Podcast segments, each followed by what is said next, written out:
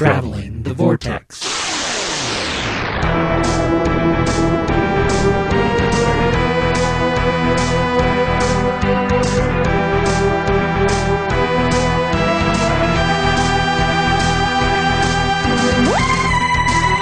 We've joined the Doctor as he travels the vortex and landed episode number 150. Now, I don't know about you guys, but I don't think I ever wish I worked in a bank. I'm Keith. I did work in a bank. I'm Sean. I'm Glenn, I think that's why. and I have banked at a bank.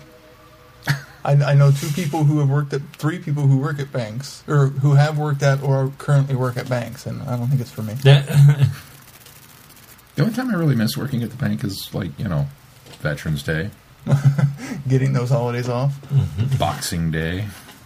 That's not a holiday you guys closed for, It was is, it? it is in Canada. Well, in Canada, but not here.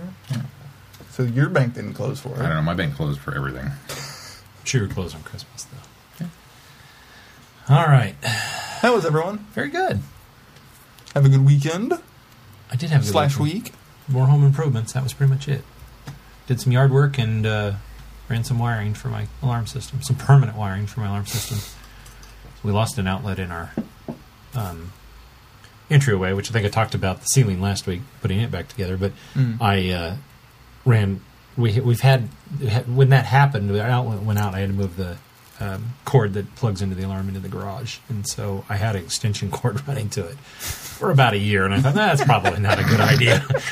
so I asked the electrician what I needed, and he told me, and I went and got it and got it taken care Glad of. I'm not the only one that does those kinds of things because So that's done, and then cleaned up the yard because we've got a lot of leaves falling. Which, ironically, none of or hardly any of them are from my tree because my tree is an oak and it takes forever to fall. So it'll be two weeks from now. But our neighbors have a sycamore and they're just covering our entire yard. So, Mm. well, not anymore because I cleaned them up. That was it. I didn't have a lot. I don't have a lot of exciting stuff going on this weekend. The Chiefs were off this week, so no automatic win. We did, an, we did an impromptu tweet along to the Daleks. we That did. We've done. fun. We've done a lot We did a lot of, of tweet alongs this week. yeah Yeah. Two, well, three. Because Chrissy watched what Doctor Who and the Daleks, which I think she'll talk a little bit about in her feedback, but um, Yeah, on Wednesday night, which was And the I movie, the hap- Peter yeah, movie. But she watched the RiffTrax version. Oh, did you? Yeah, and then you guys happen to be tweeting back and forth. Which you will not be exposed She- to. she tweeted much, that much, after- much she later. tweeted that now I have to watch the Daleks to rinse the taste out of Yeah, my she mouth. said now I'm gonna have to watch this tomorrow. and you said I was like, well, what time? I'll tweet along with you if you want to, and quite a bit of us joined in for yeah, it. I think I happened to be on that night and said, Yeah. "Yeah, I'm I'm in." So I think we add, we added uh, tweeted at a bunch of people to say, hey, you want to do this too? right, right, Yeah. And then we also had V for Vendetta, which Yeah, was we did that which on- was fun. the fifth, and then we do it. We did um, On the seventh was the Daleks, yeah, and then Friday Night and we did. Yeah, we did. We did that. we had we had one day in between. Well, because that day in between, I actually watched the rest of Unearthly Child, which I th- was Yeah. wonderful because I watched that that night, and then the next night I got to tweet along to the Daleks. So I almost went on and watched Mission or not Mission Unknown. Uh, Edge of Destruction. yes, Edge of Destruction, but I didn't. I just caught up on shows that Wednesday. I'm still behind on some, but I'm caught up on Arrow now, which is a phenomenal, phenomenal um, series. God, it's so good. good. Um, I saw Thor: Dark World this weekend, which, as you guys did as well. yes. Whee! Oh, Sean saw something Sean- shocking. Sean have- should I stay have- off the internet I, while we're I- doing I, this. I have news for later. I have a news story. so. You shouldn't do that. That's Yeah. not fair. That's why we have pre-show meetings. what do you think You should have discovered it ten minutes ago. I was still looking. You're What, too what, slow. what did you think of Thor: Dark World? I yeah, loved we it. went and saw Thor. That's I loved it. Yeah. It was. Uh, um, I, I loved the first Thor. Don't get me wrong. This was like three times better. Yeah. And I- I this think it really had the. It was very. Excuse me. Was that a car? Yeah. Oh my gosh! It was a bumblebee. Wow, it sounded like a low flying plane. um, I uh, I thoroughly enjoyed it. I think I liked it better than Iron Man three, even though I liked Iron Man three. But what Iron Man three and Thor: Dark World both have going for them is they have that Avengers feel. They have that epic feel with Yeah. the, the right amount of humor and fun. And they they're really doing these films correctly now. They were great films before. Now they're doing they've they've set the bar high. yeah, and they're continuing that trend. they're trend. continuing that trend. and Thor: Dark World was was uh, w- right along that trend. It's it's beautifully shot. It's uh, it's a lot of fun. It's I I think It's I don't think I quite get the Loki Some love. of it's a little dark. I, I don't, thought. yeah, oh yeah. I don't think I quite get the Loki love that's out there now. I like Loki. I liked him as a character. He was fine. I think he's being overused. In fact, they went back and added Loki scenes to this See, I didn't, I didn't see, feel like any of it was forced in at extra scenes. spoilers. I'm going to say it right Spoilers, now. spoilers, if you spoilers, haven't spoilers seen this, now. spoilers. I did not want it to. I did not want that Loki scene to end that way, the way that it does in the film. That's all I'll say. I think it. it That's it- spoilers. Well, yeah, it's not, but it, it carried it. I think they're going to. They're Loki is on a fan high right now. Everybody loves Loki, which is fine. I, I'm, I appreciate that. And again, I think Tom Hiddleston does a fantastic job, and he's a great Loki. But I think they're going to overkill that character because See, I was I- quite surprised that he was the villain in Avengers. I expected him to come back in this. Uh, We're gonna Dark get him- but we're gonna but get him he needed in- to send out that he got in this movie initially, and then that be the end of it, in my opinion. That, that could be. Although uh, that was very, very comic book esque the way. and they did it. how they set it up for the next Thor Yeah. made me very excited. And I don't think outside of the Thor universe we're not going to see him again.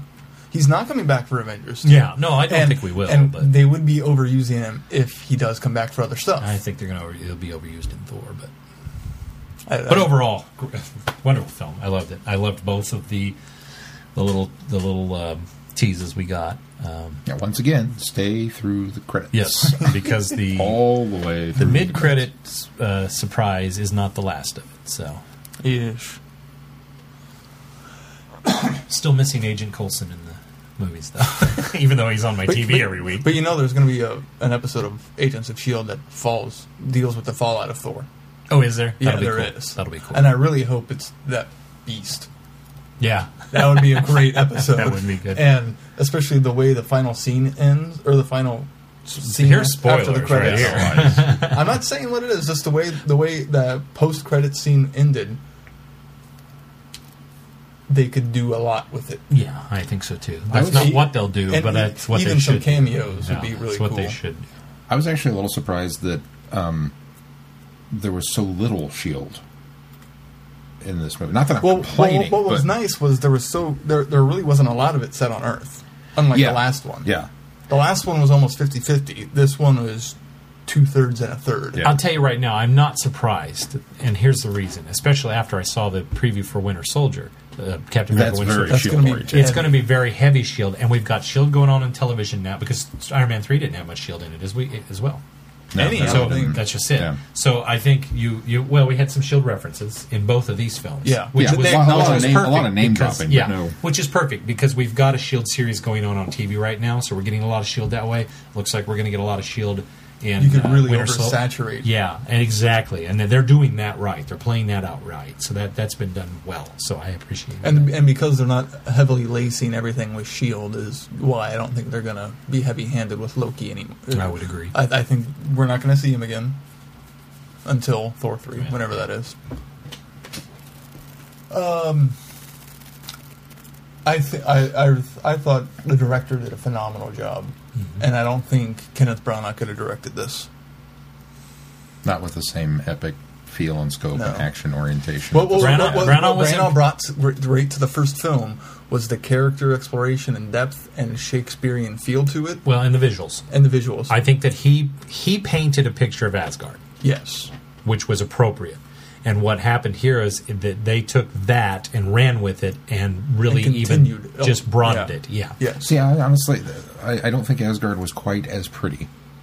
It was. Oh, it st- it, wasn't. still epic and majestic and all that, It but wasn't. it wasn't. You're as talking about in the first film, as in the first film. Yeah, as in the first film. Yeah. Yes, I agree. But they made they they this one is shifting from royalty to mil- militaristic, and that's why I think they made that choice. Well, and and you can also, I can justify that in the fact that there's been chaos in the Nine Realms ever since the first Thor. Mm-hmm. So things they, they they can't they aren't on Asgard as much to make things shiny. I love that. That's that was Sure, his okay. explanation when. Um, what's her name? Natalie Portman's character. Jane. Jane. When Jane goes up and says, "That's for you've been gone for long, so long," and she slaps him and does all that thing. It's well, I've been, uh, you know, fighting or trying to bring uh, Peace to the Nine peace to Realms. the nine realms, and he goes through that. And he's- oh, okay, Yeah, that's- well, that's a good- That's a good. His excuses go, that one doesn't suck. My, my only complaint really with the movies, and I had this complaint with the first one. Uh, I thought they did better with the Jane character this time around. She had a lot more to do, as opposed to just being the The middle was the middle for her was great. It was the beginning and the end where she was all "woe is me, mm-hmm. he's not here." I did not like the way they handled it because Yeah. the, there was very the- little of that The character we get every time else in the film, she's not that way. Yeah, but It's just, and they don't treat any, none of the other female characters in the Marvel universe have that sort of. because there are no other females in the Marvel universe that aren't badasses.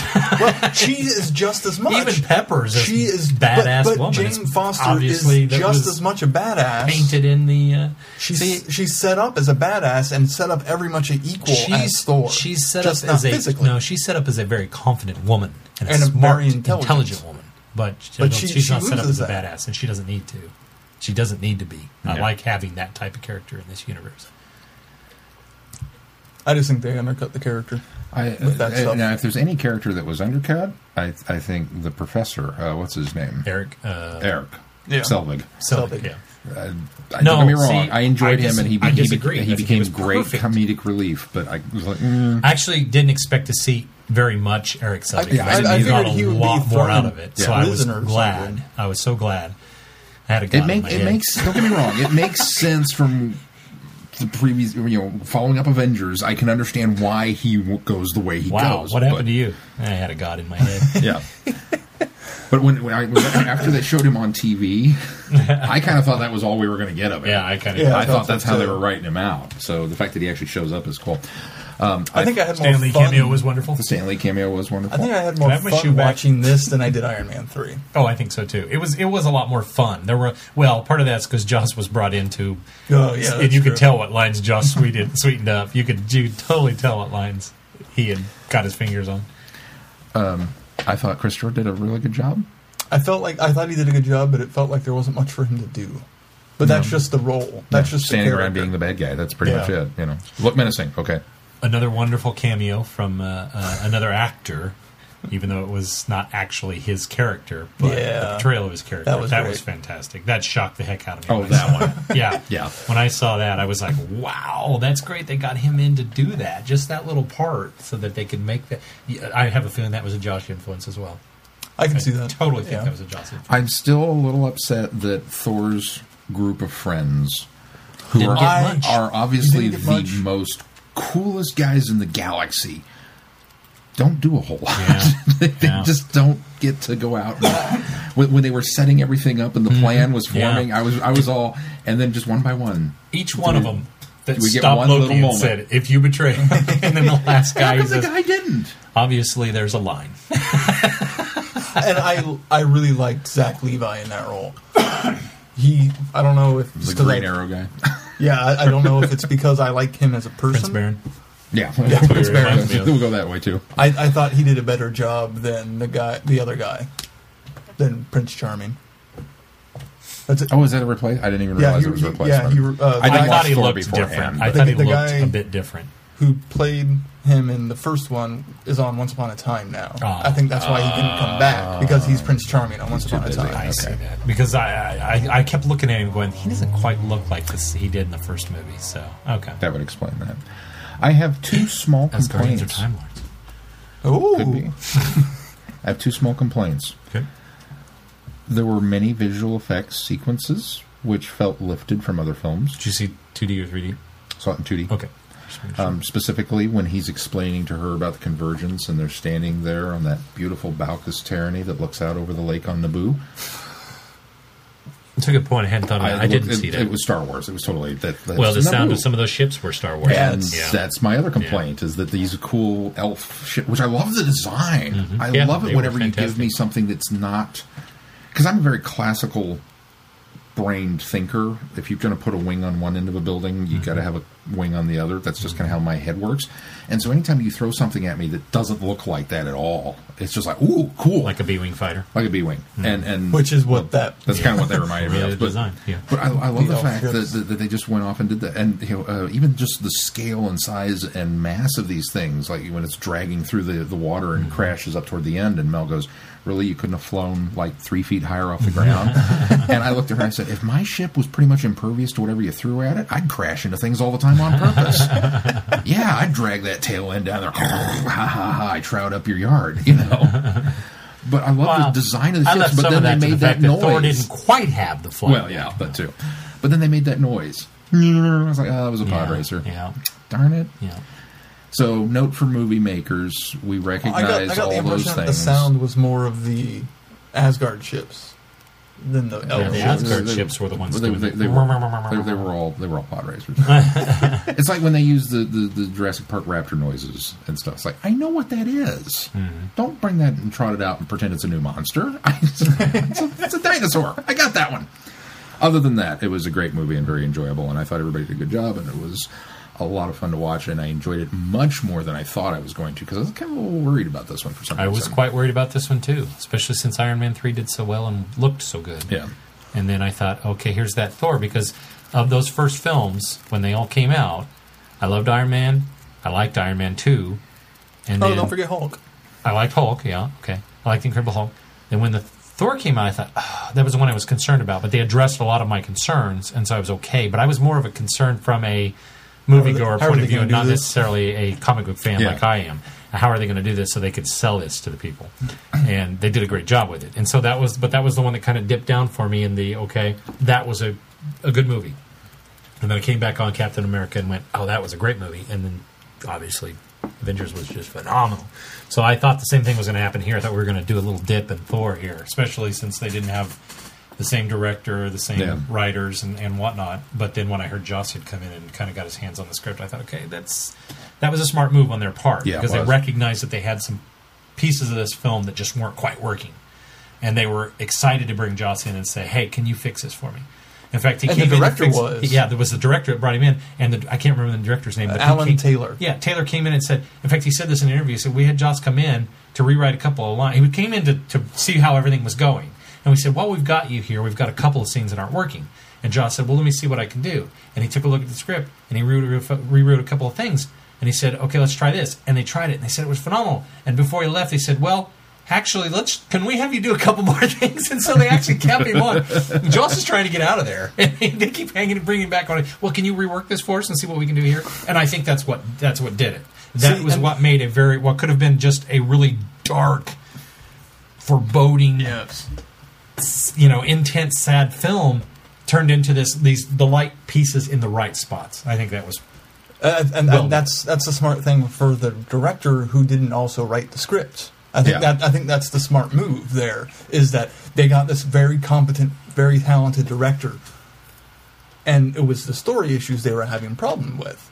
So, and he recognizes that, Mm-hmm. and since he didn't feel certain loyalties to, I don't want my baby changed, Right. he was willing to bring someone in and do this. It- and that's why I hope they really get him back for the third one. it speaks mounds for a director too to go to another director, even even if it's just story, to say, "Hey, I need a little help in my film," because a lot of times directors will figure out a way Yeah. to make it.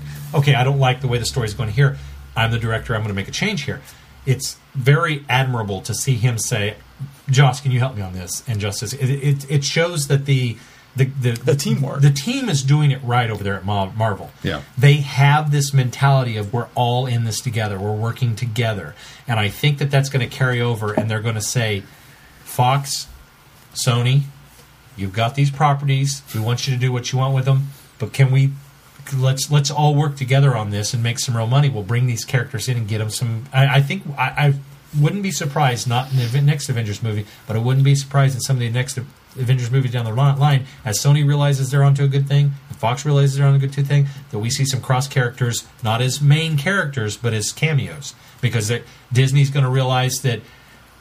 we can we can help these guys out and bring draws to our films. And Fox and I- Sony are going to say, you know what? If we play along, this is only going to benefit our I, films. I guarantee you, by the time Avengers three rolls out, we'll have Spider Man on the I, I think you're right. Yeah. I think you're right. If if every company could have the same relationship that Disney has with Paramount, they have been in bed together for years. They are very friendly and they know how to use each other. In fact, they, they cross distribute a lot because they know that they don't have the money to distribute both here and you know, domestically and worldwide, and so they'll split distribution a lot of times, and it works for them. And if they if they can develop that relationship and, and get past that competitiveness, you still got to have that competitive edge. Don't get me wrong, because you're making money. But if you can get past that and cooperate a little bit, Yeah. everybody's going to benefit, Yeah. and the fans are going to benefit, and the fans are going to appreciate you for it too. What's what's also very promising is while it didn't reach what I saw was estimated box office for the weekend, it still did 21 million more than First Thor did. Oh, good. oh wow! So that's very promising. Well, I think, it's I think also for the coming Thor off con- the Avengers, but but for the Thor franchise, Yeah, that's, that's- that's that's promising. promising, yeah. Well, at least I think get a third one. I agree. I agree. Oh yeah, we'll we'll get a third one. Did you do anything else? I saw Ender's Game. Oh, you did? Is that out this week? It was, It out was out two, two weeks weeks ago. Get out! Really? Yeah. Yeah, Well, that kind of quietly opened. It didn't open very big. It didn't open. As, it, it, well, it, it did. It was number one in its. Uh, It was its number week. one, but it wasn't uh, But it number was- one with the bullet. it? Yeah, it was, it was. It was. I I think it made like 21, 25 million or something opening week, and it it, It dropped to five I this had week. no though. idea it was that was respectable, out. but it's yeah, um, it's very very good.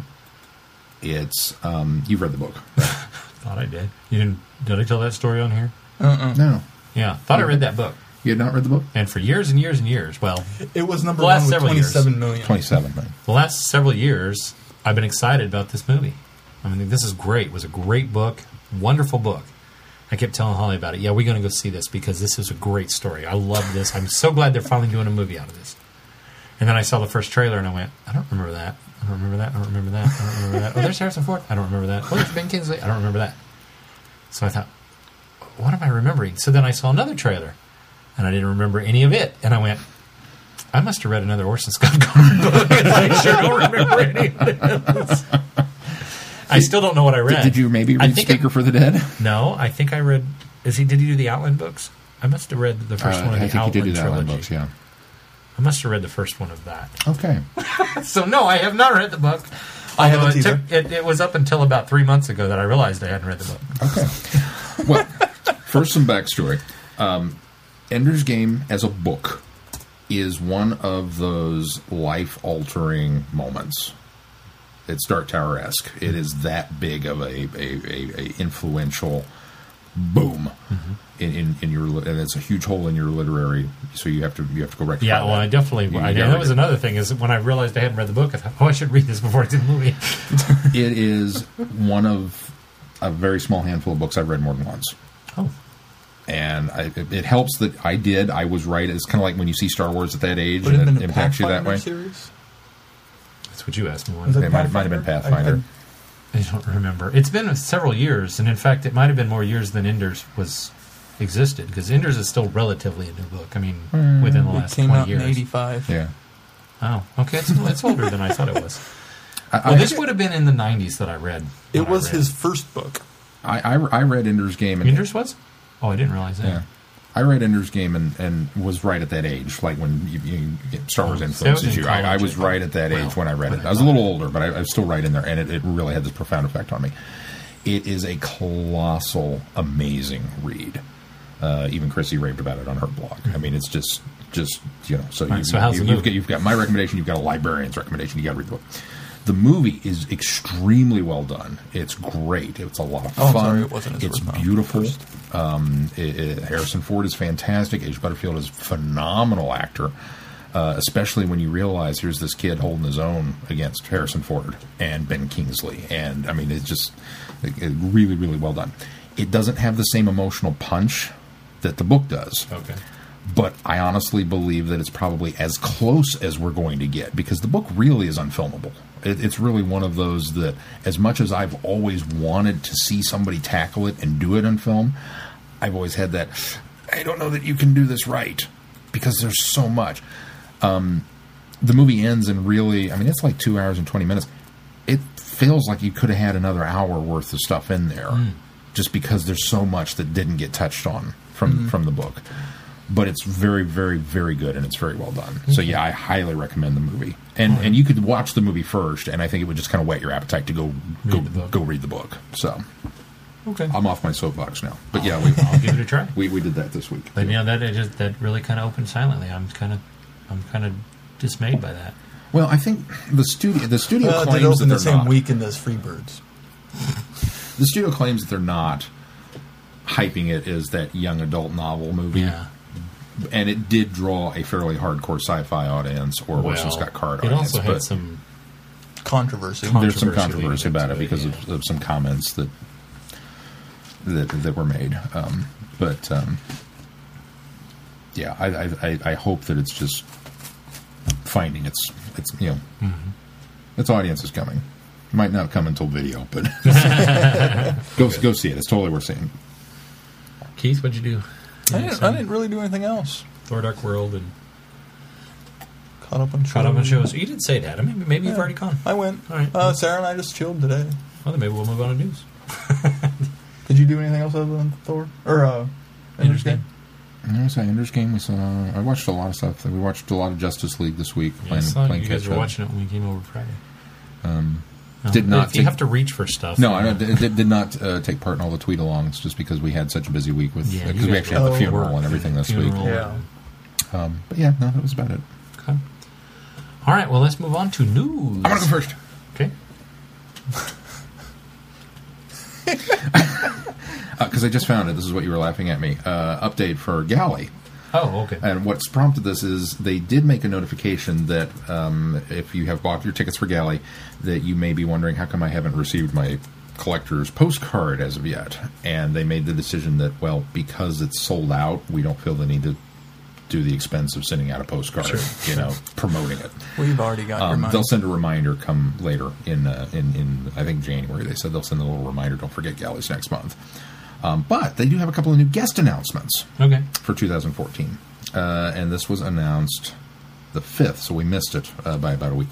Uh, David Banks, who uh, re- was re- re- renowned, Keith's favorite, favorite, favorite Who actor of all time, because in the later classic series years he was the cyber leader. oh, okay. Every time I, the Cybermen showed up, David I Banks was recognized the there.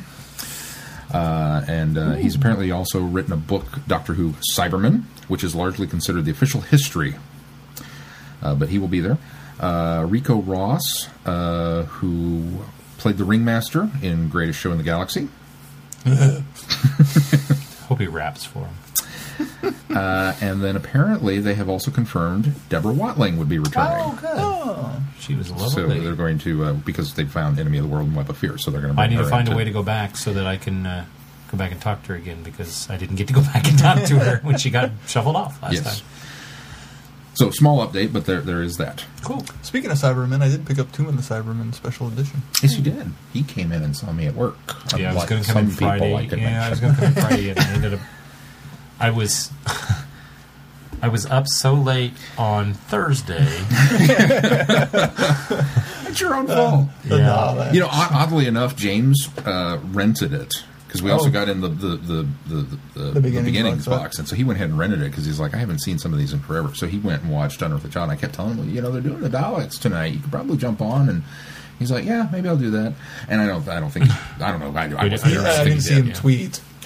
Um, but he, I think he would have said something at Friday Night Who. he told me he's been kind of working his way through it, watching a little bit in the mornings before he leaves for school or work or whatever. And he says, "Oh yeah, I think I'm, I don't know, somewhere up to part six or seven. And I was like, "Have they jumped over the gorge yet?" And he started laughing. so obviously he was up to that point. point, one at a time. Keith guys, and I both one at observed that it was a quicker watch this time. really now, part of that's because you're having fun, you're tweeting along, And but it went you really know how long fast. Except for episode six, is still just as long as it was the first time we watched it. That would I, be the I. I think it was during episode six that I got up and updated my iPod. Oh, hey, we're jumping across the gorge here. I'll be back. I'll be back. Well, I think we, we really were under the delusion that it was a four-parter. And then we were like, no, no, it must be six. And then it went to seven. We were like, oh my god, this thing is never going to end. So, Yeah, when you know it's seven, he said this. When you know it's When you seven know hard. it's when you know it's- it's seven, it's. Yeah, you know what you're getting later. into. I, w- I was getting my picture for an upcoming um, ABC's of Classic Doctor Who, and I forgot that Keys of Marinus was six parts Mhm. until I Yeah. popped it in. I thought it was four for some reason. All right, well, exciting news at Gally then. So, yeah. All right, next up is a big trailer came out Two this week. big finally. trailers. Uh, actually, yes, two. And a teaser, ident. And an teaser? ident. a clip. What clip did, did I miss something? That was before. Did we, did you- Oh, that was the one with him and Jen. Uh, uh, uh, yeah, it was like ten Clark. seconds. Yeah, that's right. I did see that one too. Um, well, it was Victoria's credentials. Yes. pretty much all that was said, right. and a puzzling look. What do you guys think of the trailer? Ooh, it's exciting. I was I was I- hesitant to go in and watch it because I thought, God, I We're really so want to close. spoil myself. Yeah. We're just this close. So you know, we've gone this long and you know what? anticipating a trailer. I don't feel like I know anything more about the episode. Oh, episode I think than I know a lot more. I don't. I, the I don't feel like I know anything more than I knew Uh, before. I think we're definitely. We. I think this confirmed we're getting Time War. End of the Time War. Uh, I think this definitely confirmed that.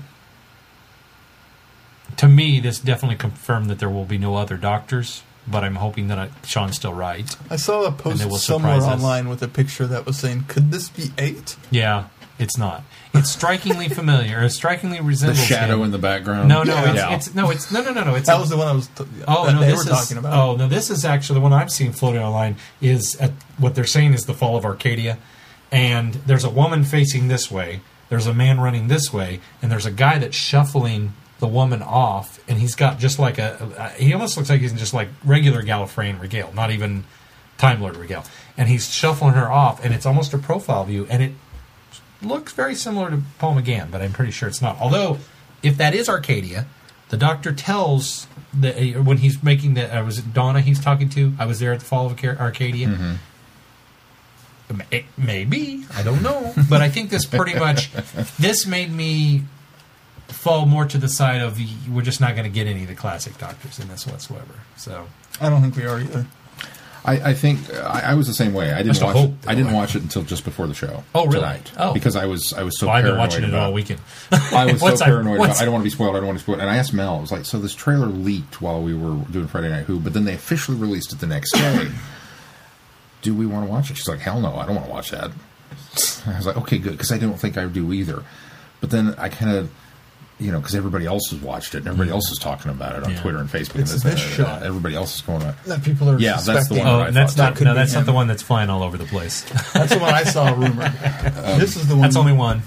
Because that's actually the doctors walking into. Uh, this That's is the the, one you're talking and about. This I is could the see one it- because everybody's circling it and saying this is him. I can I see can how see- it looks very similar. It's Yeah, not right. him.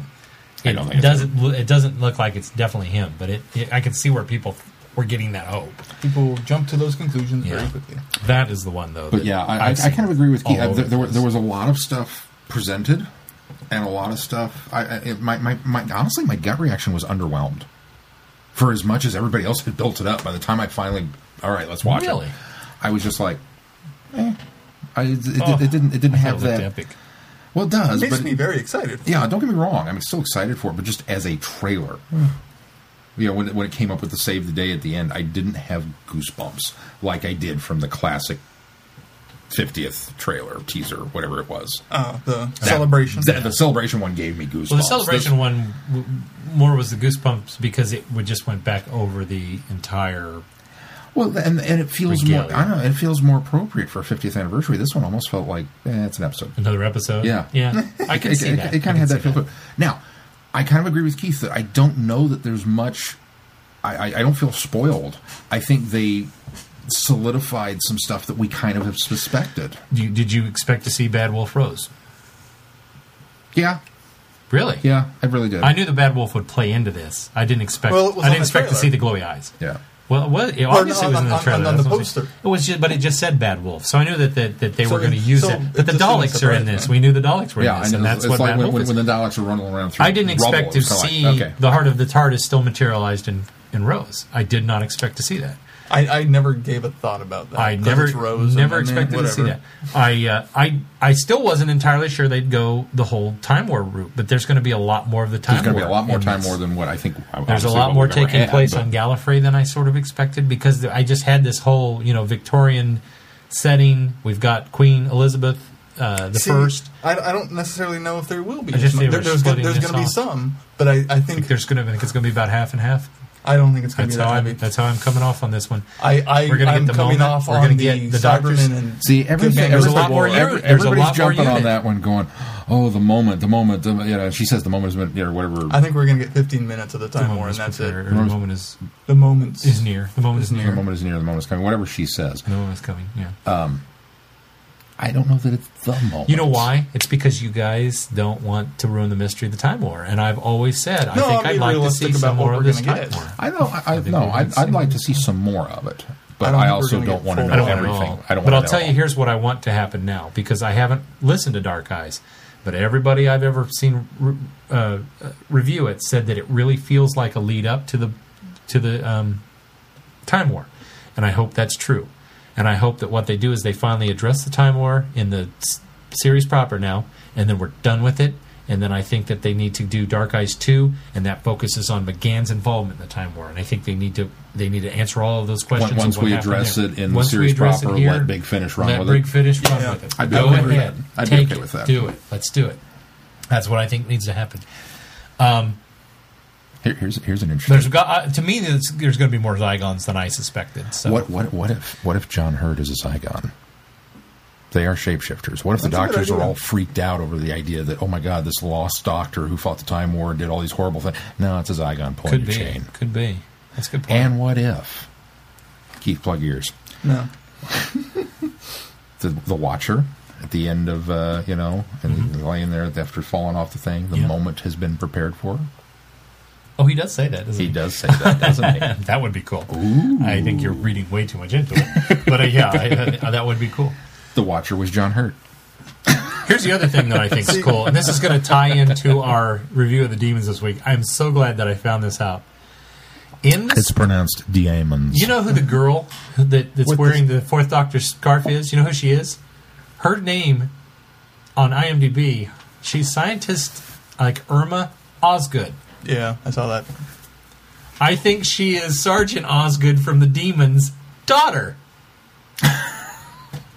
it's spelled exactly the same way. I just say Osgood. Yeah, Osgood. That's right. It's Osgood. Okay, yeah, Osgood. I think they're good. They're doing this nice little subtle tie. Okay. She's she's now the scientific advisor. She's the What, hap- what happened to Malcolm? I don't know. Fired him. Well, He probably went into private. He he he, he developed a Malcolm. he saved the world as, as a, and uh, moved on. and, and now he's and now he's working in private industry, Right. making a lot of money. Right. That, that's what it is. Um, I did think that was cool. All of the shots of the companions that are on that back wall of unit. I thought that was pretty neat. That's a neat little nod. See, I didn't, I didn't see notice that. that. Yeah, when they walk in, and I had to see. I was somebody meant. I, fact, I watched, don't remember I watched any the unit trailer. stuff, I watched so- the trailer. Oh, there's the, there's the one shot where they walk There's into that room. It depends on if and you look Kate's at in there. breakdowns. I've not, I've not. I've, See, I, yeah. I watched it once before we came I here. went in. so- I went into this and I watched it several times. And then I got on the internet and started looking. People started pointing out, "Hey, did you see this? Did you see that?" So then I watch it again. and I go, "Okay, they're talking about those pictures on that back wall, and it's a lot more clear that you know one of them at least is is uh, um, Well, Martha better be up on Caroline that. John. I can't remember who else. Who else She back was there. I mean, part you Unit. can't see them very quick, but See, I saw, I, s- I saw Daleks and John Hurt. That's pretty much all I remember. well, we got Zygons, and and, and Rose and a. Zygon. That's that's all I We got very little of uh, the guy that's playing uh, Queen Elizabeth. I thought that was interesting. Yeah, we got very little of Kate too, but they announced she was. I just saw no Donna, which everybody's speculating that Donna's in this. I don't know why. Didn't see any other doctors.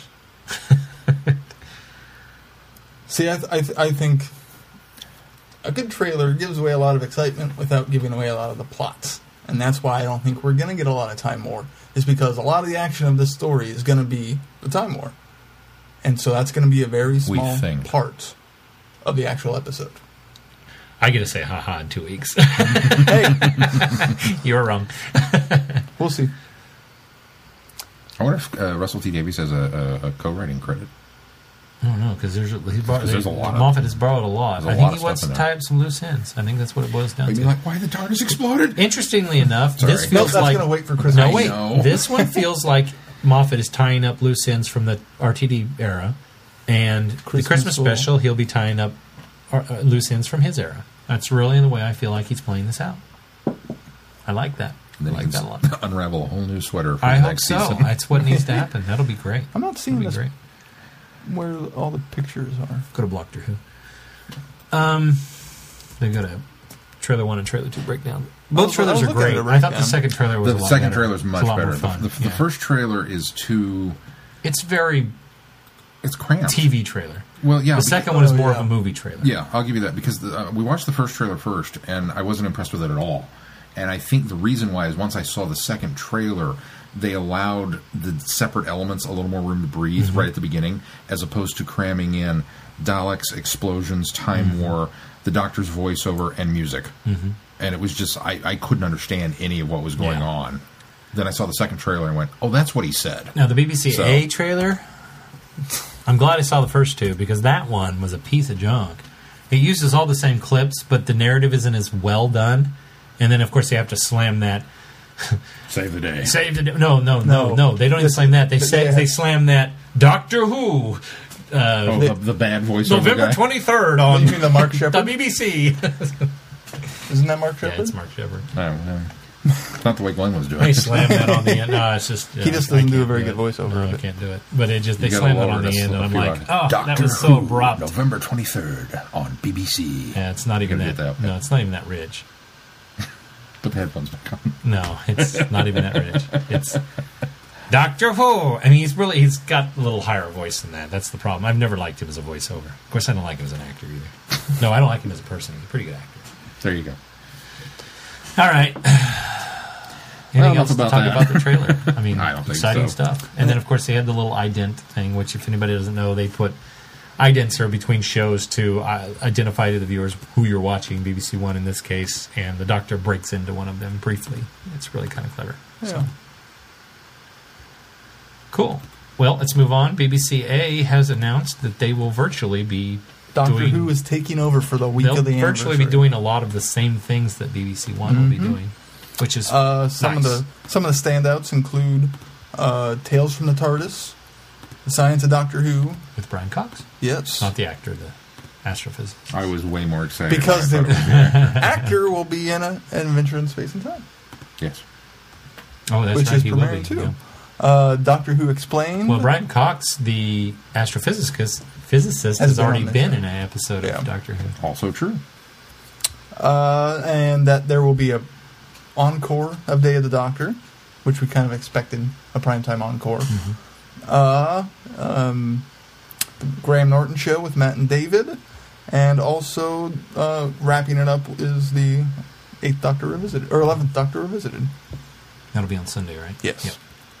and lots of marathons. Yeah, we got a nine marathon, a ten marathon, and I think three eleven marathons. then Keith calls calls it three elevens. they It's- call it part one, part two, part three. It's two eleven marathons and one fan favorite. No, there is then they've changed this. part this. three countdown. That's what I was trying Oh, to tell I you. see. you- But this is one one. The only reason they separated is because they've got something in between. That's why. Hmm. yeah. I guess a So well, to me, it's the marathon one a.m. to two, one is a.m. just- to two. The p.m. second part of it has been split up. So. No, that's still three. oh, 1 a.m. to 2 1 p.m. a.m. to Oh, 2 all right. p.m. I'll give you In that. either one. case, there's a whole I'll give heap of that. Doctor There's a Who whole- on. and There's a a heap whole heap of Matt 11. Smith is what it is. Yeah. And yeah, on Sunday from 9 a.m. to 8 p.m. is the top 11 episodes from the 11th Doctor as voted by fans. That's cool. I it think that was seems kind idea. of redundant The to then top follow it 11 up. episodes of the 11th Doctor. Yeah. Mm-hmm. It seems a little redundant to follow it up with the Doctor 8th, 11th Doctor Revisited. Oh, look, we're going to talk about all these stories we just watched. That's true. Well, actually, that's not a they're bad gonna, idea. They're going to highlight all That's of them. not a bad well, idea. for those that don't That's want a- to sit down and watch them. Yeah.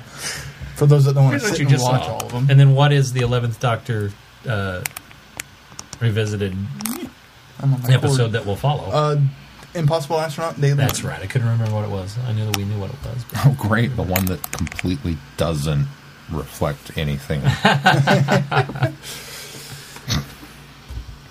So I'm, there you I'm go. teasing. I, you know. BBCA, I I, wonder think, is many doing a times nice they're job gonna air it. representing uh, on the 50th anniversary.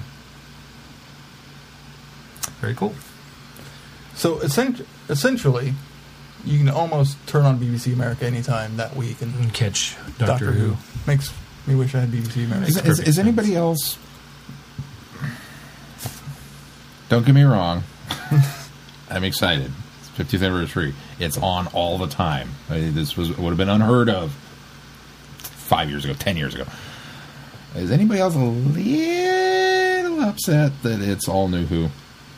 I think they should have done some. I think they classic- should. If, if you're going to put And Doctor really, Who on I- all the time, why not sprinkle a few classics or, in or, there? or even instead of the countdown, But isn't aren't the classics? let's, somebody let's else do has a marathon over of now. all of the revisiteds before the eleventh Doctor revisited. Well, let's let's be fair. Somebody else has some ha- is running the classics over there now, right? Didn't I understand that there's a television network the over there BBC now? two or three or something. No, it's not one of the Well, other Oh, BBCs. BBC Four is getting an unearthly child, and that's a big deal. Well, there's some.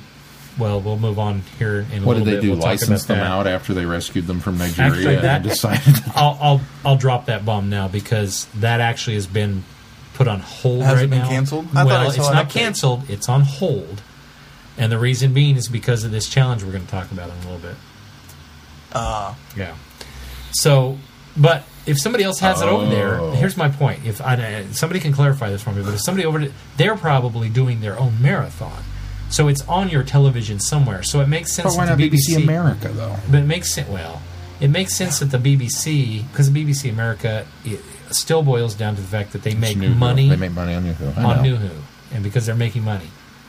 So, if you want the, the honest truth, it's what they paid for to get advertising dollars to get people to watch, Yeah. and they're not going to make that draw with Classic Who. Now, should they do something very late at night? Yes, when they In don't the overnight hours when, when the when the no ads when the ad, well when the ads are are, are uh, at yeah. smaller cost. Yes, I would love to see that happen. and That's probably what should happen.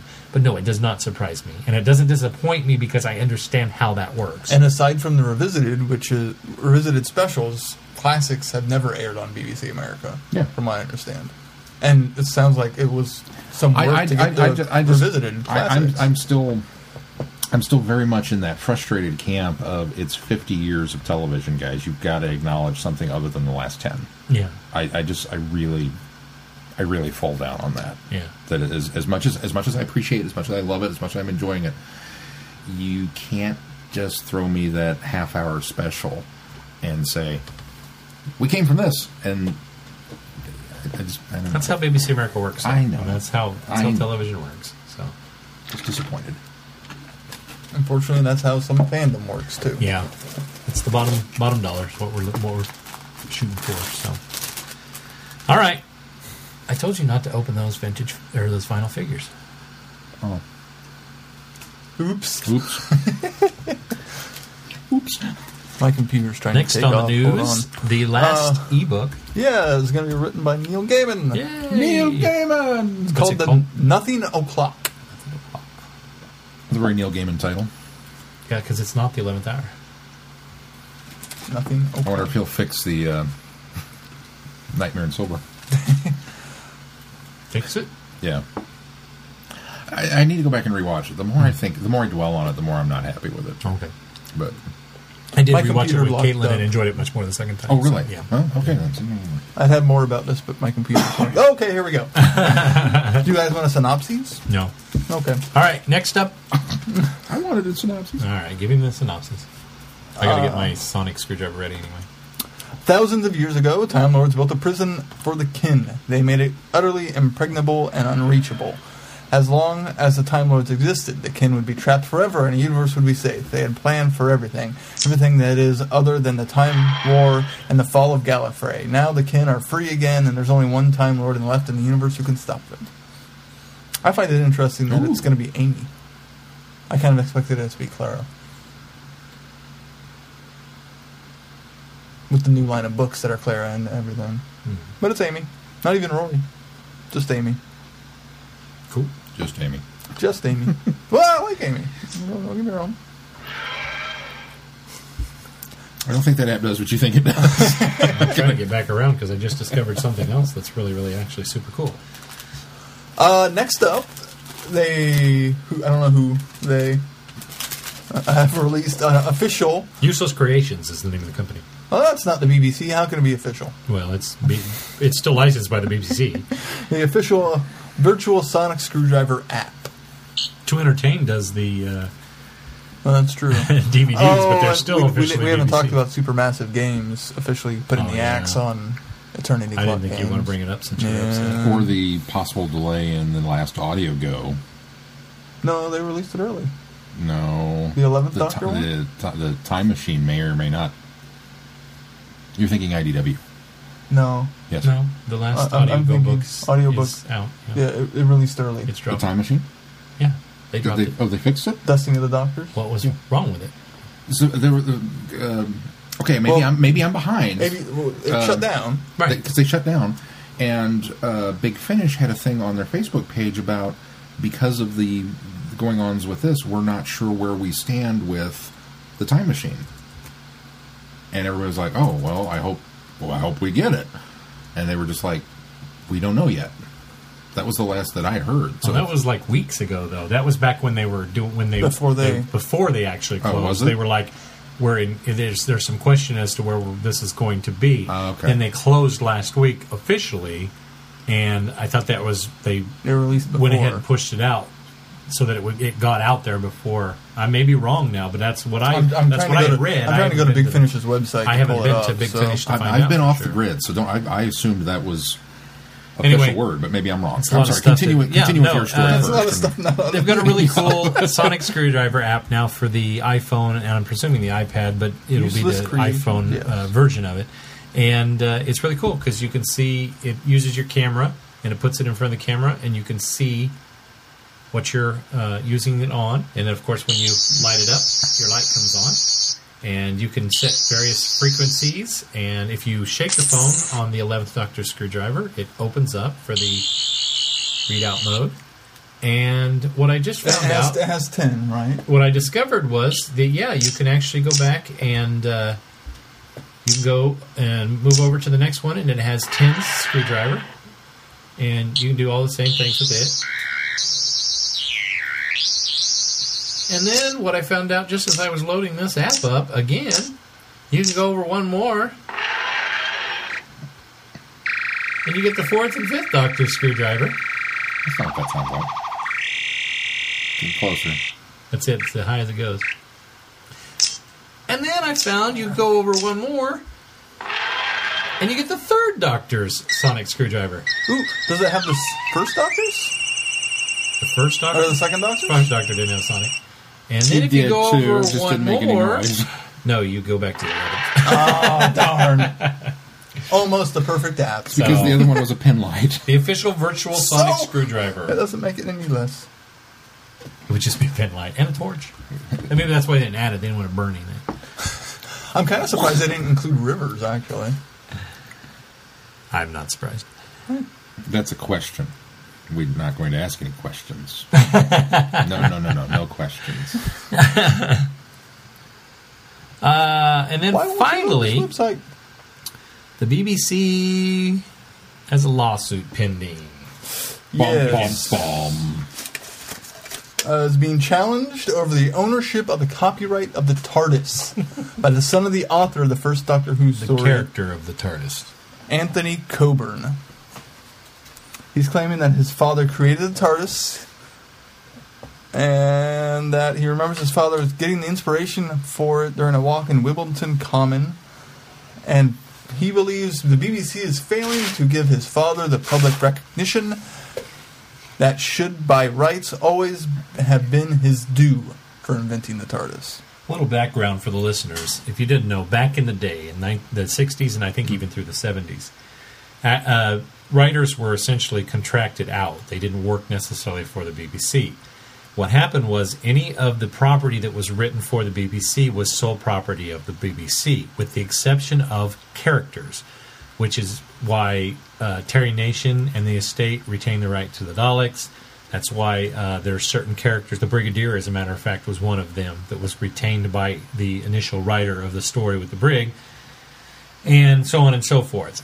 And I think what this man who is challenging is trying to do is to prove the fact that since even in The Doctor's Wife, Neil Gaiman has essentially proven or perfo- personified the fact that the TARDIS is a character that he, his father and the estate is due all of this back uh, money that was not paid to them is essentially where the meat of this is and what lawyers will probably try to argue. Now, will they win? No, but and the BBC, while they couldn't copyright police boxes, they do have a copyright on the outline of the TARDIS. I don't know if you guys knew that. Oh, it, How much trouble are we in? I think that's the outlining of specific orientation, which we don't use. the time machine, according to the Big Finish website, has not been released. well, there you go. Maybe it is all. Maybe Now I must investigate more. Sean's onto something. So, it happens occasionally. I hope I'm wrong. well, that's what well, that's supposed to be out this month, or was originally supposed to be out this month sometime. Yes. Well, I thought it was December. Still, No, No, it, said it's November. always been November. it's always been November. Yeah. I guess it is the the, the yeah because it's the eleventh Doctor story. Well, Right. okay, okay. The Doctor Who the, on, on the Big Finish's website it says with Audio Go now in administration, we can It's the we administration. can't comment. What? Administration is what they were in first. Now they're in. I think uh, this was posted November eighth, oh, okay. Then that's So most that's- recent. so they're recent. still, I'm assuming, in administration. Well, they Uh, are. Administration means they're done. They're gone. Oh. There's two terms over there that I couldn't remember which one was which, and I don't remember what the first one is. The first one meant they were trying to find a buyer. This one means they, They- they- they, they're are insolvent. shut down. They're done. They did not. Uh, find a buyer. and they said, so they said we can't comment further at this on this at the present time, but we hope to make an announcement soon. So, what? Whoa! I think it's in good hands. Big Finish will figure out a way to distribute it. We just may get it later than sooner. So well, wasn't there a box set? No, out didn't, yet. you, didn't you show me a box set though that was coming? that was probably the plan, but that would be That uh, I s- there's a box set I saw that was soundtracks. that would be. Uh, Did you see that box set? Oh my yeah, god! there's a soundtrack box set, but that was that not. the one you're thinking of? no, well, yeah, that one. That wasn't one Audio looks like Go, was it? Yeah. Was yeah. that Audio Go? No, but that was just soundtracks. That's Yeah. the one he's thinking Okay, of. Yeah. No, it Th- was those are soundtracks. the stories. I thought. Uh, I I thought you showed it to me, The- and it was the all TARDIS 10 one is- Destiny of the Doctor stories, Oh. or uh, uh, eleven. Yeah, it might have been. there might be there. Uh, I don't know. I thought. I don't Why do you show me these things? I know what he's talking about. He's talking about are. the soundtrack collection, which I think isn't a nice TARDIS. Uh, I might have thought it was Boxing. Destiny of the Doctor instead. I thought it was Destiny of the Doctor when you showed it to me. Did you know that Audio Go did the story of Martha? That explains. Some, wait, what story? Martha? The story, The book? the, bo- that yeah, that not book. the book book. Yes, The audio, they did the, the audio, audio book. book. it's the it. audio book. Freema reads Yeah. the story of Martha. Oh, Yeah. They did a lot of stuff. That was They did a BBC. That was. BBC Books audio arm, is what it was. There's a lot of audiobooks that uh, Audio Go released. Yeah, well, no wonder they went bankrupt. They did the story of Martha. well, that wasn't the only one they did. That wasn't Audio Go's fault that the author wrote a bad book. it's true because the book's just equally as bad. In fact, the, the the audiobook may be improved a little bit because you do have Martha in your ear. yeah. I don't know if that could have even saved it. Okay. Anyway, Okay, so I'm going to do more digging and hopefully. Uh, We'll have that for the next show because we Yeah. shouldn't be drawing our attention off to something else that's not really that big of a deal. I mean, We it, will get it'll get resolved. Everything will be fine. Don't everybody worry about it. freak out! We should freak out. We should draw for a winner. We should draw this for a winner. week. Is that what we're doing now? We are going to do that now. Your Titan Can you hear that? vinyls. That is the sound of names in Keith's Fez, or the Doctor's Fez, It's the official Doctor's Fez. the official Doctor's Fez. Keith is shaking up now. Tasseless Uh, anybody that's a new listener, Fez. if you're just joining us, uh, we challenged the listeners to uh, purchase the iTunes missing episode, the iTunes versions of the missing episodes, um, because we, or I, certainly, I think Keith and Sean, I can speak for, believe that that would uh, that will help in uh, stocking the coffers uh, to, in order to get more missing episodes and get them to us sooner. And we had a lot of people that met our challenge and we're much appreciative again for everybody that, that participated and those that didn't weren't able to participate but still downloaded the episodes. A a warm warm thank you from myself because uh, that's that's very incredible that, that everybody went out and did that and especially the people that we're going to draw. So we're, drawing 3 we're, names We're going to get some some some music for you here. Oh, okay. We're drawing three names, and we will have three winners. So it's just the top three names that are drawn out of the hat. Some of you know that you had two entries because you got one entry for each episode that you bought. Some only had one. Um, so uh, good luck to everybody. Here Good we go. luck. First up, Our first winner is Brittany. Yay! Brittany wins a Titan vinyl figure. Next up, you need the long edition. We're trying to mix these really good because I don't know how well Keith mixed them. Oh, you were over here shaking them for a long time. know it was. Holly. Holly wins one of the vinyls. And lastly, But not least, shuffle around these names here again. why do we not play again? We'll do it together. Too late. I don't care anymore. And our last winner is London Eye. Hey! So, congratulations. And you, in my opinion, you're all winners because you got some really great, terrific Doctor Who on your. Uh, Whatever device you watch your doctor, did you still have those names in your hat? You Yeah. put it on your head. Good luck taking that off. it's all itchy. You're going to go all over the place. Um, what we'll do is we need each one of you to independently send us an email with your contact information, your address, where we can send you your prices. And again, the winners are Holly, Brittany, and London Eye. Uh, we just realized tonight we don't actually know London Eye's real Real name. name. Hey, how come I'm not on any of these pieces of paper?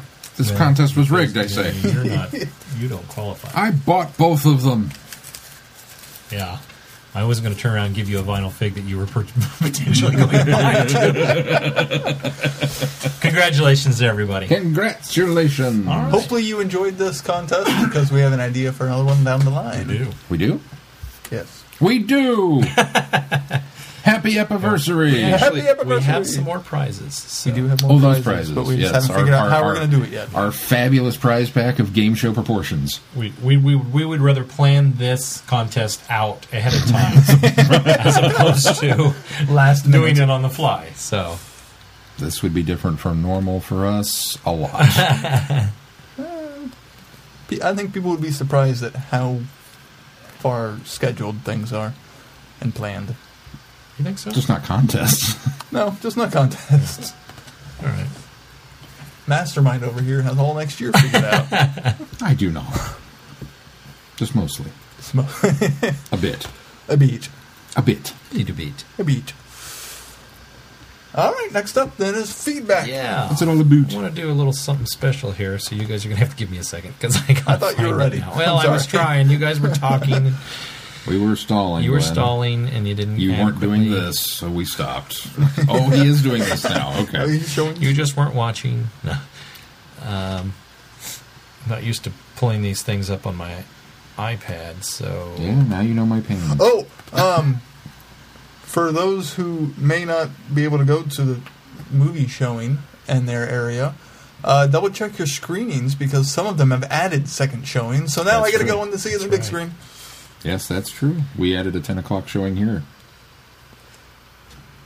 I'm very excited now. First up in feedback Speaking is of. Scott. he wrote in, Hey, Scott. So the anti-Scott from Philadelphia conspiracy continues. but I have to say, I thought everyone in the Midwest were experts on classic rock. Another stereotype shattered. Oh, we know everything there is to know about Kansas. You're getting your ideas from Supernatural, Scott. Uh, he continues. If you need a couple other, a couple of clues, someone to highlights to the cover of this tune back in 1990, and back in the 90s, and the Led Zepp version is on their Houses of the Holy album. Once you find the song, look up the original lyrics, and my version makes much more sense. Geesh, how much work do I got to do? on a serious note, I'm sorry for the loss in Sean's extended family. I send my best wishes to all. Oh, well, thank you, Scott. very good. All right, I got that ready. Now I got to get one other thing because I got to get my. Uh...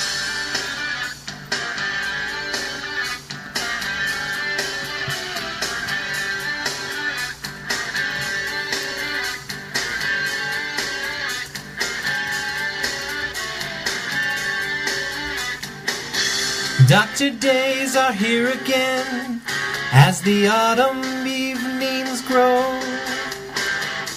We have 10 and 11. Number 9 didn't show.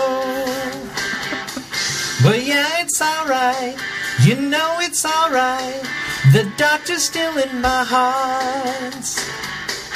He won't be lonely. No, never lonely. Sean says they all have a part. Clara's going to be there and we'll definitely get Rose. Some say Donna will be present and a doctor nobody knows. but yeah, it's alright. I said it's alright. The doctor's still in my heart. We won't be lonely, no, never lonely. Sean says they all have a part.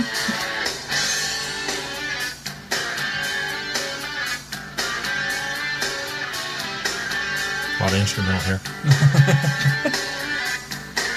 Drum solo! The doctor says, Claire, I'll get you home. But the Zygons, there they are.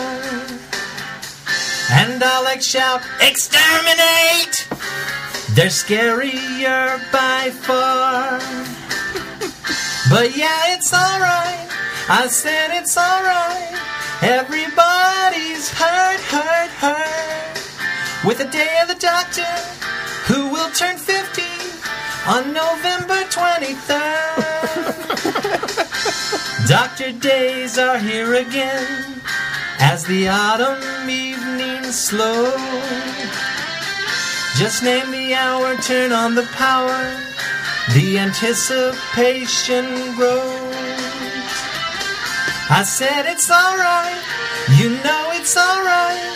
The doctor's still in my heart. You know soon only, yes soon it's only time for Capaldi to start. I know I can't wait. There you go. Very nice.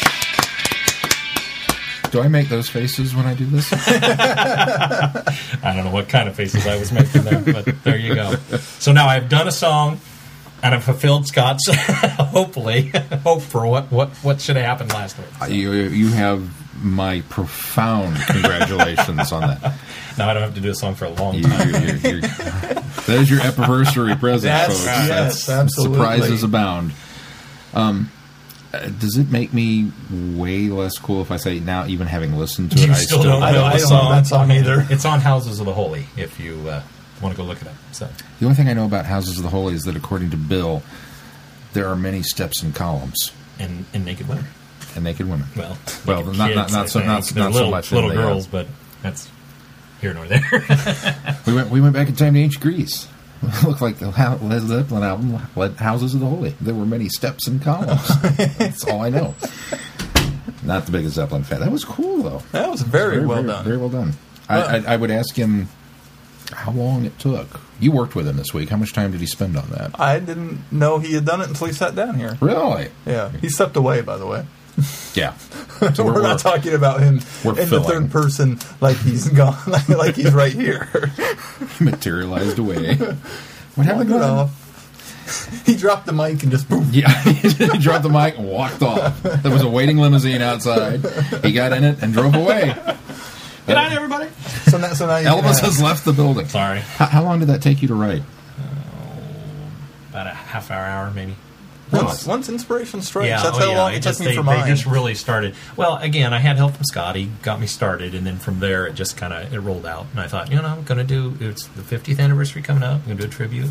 We're looking forward to the future. So See, now you make me really, really look bad that I apparently No. don't have a, a half hour to an hour that I could devote to these feedback songs. But Well, part of that was because I, I listened over and over again to make sure my words fit and everything. Because I, I, I'm familiar with that song, but it's not one of those songs that I can do in my head all the Yeah. time. So I had to listen to the song a lot, which I did a lot this week. But even writing it, I kind of went back over it and I, and I changed a few lines, different, tweaked it. yeah, tweaked it, and and then I found a karaoke version of it, so that I completely got Zeppelin out of there altogether. oh, well done. Not, not, not since Doctor in Distress have we had such a monumental. Hopefully that was better. See, and I, I, I give you very much credit for what you did, but let you off the hook because just coming up with the ideas Oh, for yeah. what songs week to after do week after is a lot of work. Yeah, just that's trying to come up with a song That's impressive. is really hard. I, Well- I went through like six trying to figure out what the right song would be. Well, thank you. Who's next, Glenn? I forgot the order I, I gave got him to. over. That's okay. Um, next up is Dr. Phil, and he That's sent us some audio. So let's give it a listen. Hey, happy Halloween to everyone in the Vortex. It's Dr. Phil here. Uh, I'm on my usual spot, which is on the road. Um, I guess there's some kind of rainy thunderstorms coming through the Midwest. I'm on my way to Michigan to do a con- series of concerts of Polish Baroque music that I've spent the last year working on. So you can imagine as I finished my lecture on Tuesday, that's about his 11th hour. Ha, nudge, nudge, Doctor Who reference, say no more. Um, that one can get. But um, anyway, I wanted to send in some feedback early before you guys get to Terror of the Zygons. Um, one of my favorite stories of that era, and I was really looking forward to this particular DVD. And I was looking forward to it so much. I know my wife bought it for me for Father's Day. Yes, great. Sure, it's going to be a little after Father's Day. But then the BBC Worldwide moved the release date back to October. Damn. Hey, and also one thing I also learned is that the Blu-ray of Doctor Who: The Daleks and Dalek Invasion of Earth are not in our region, so I had to return that to Amazon, which was also a bit of a drag, and that was also a few months after the fact as well. Um, so, nonetheless, there's something for your listeners. Um, I have the whole set of the DVDs, so if it doesn't come out on Blu-ray in the states, I'm not hurting for it.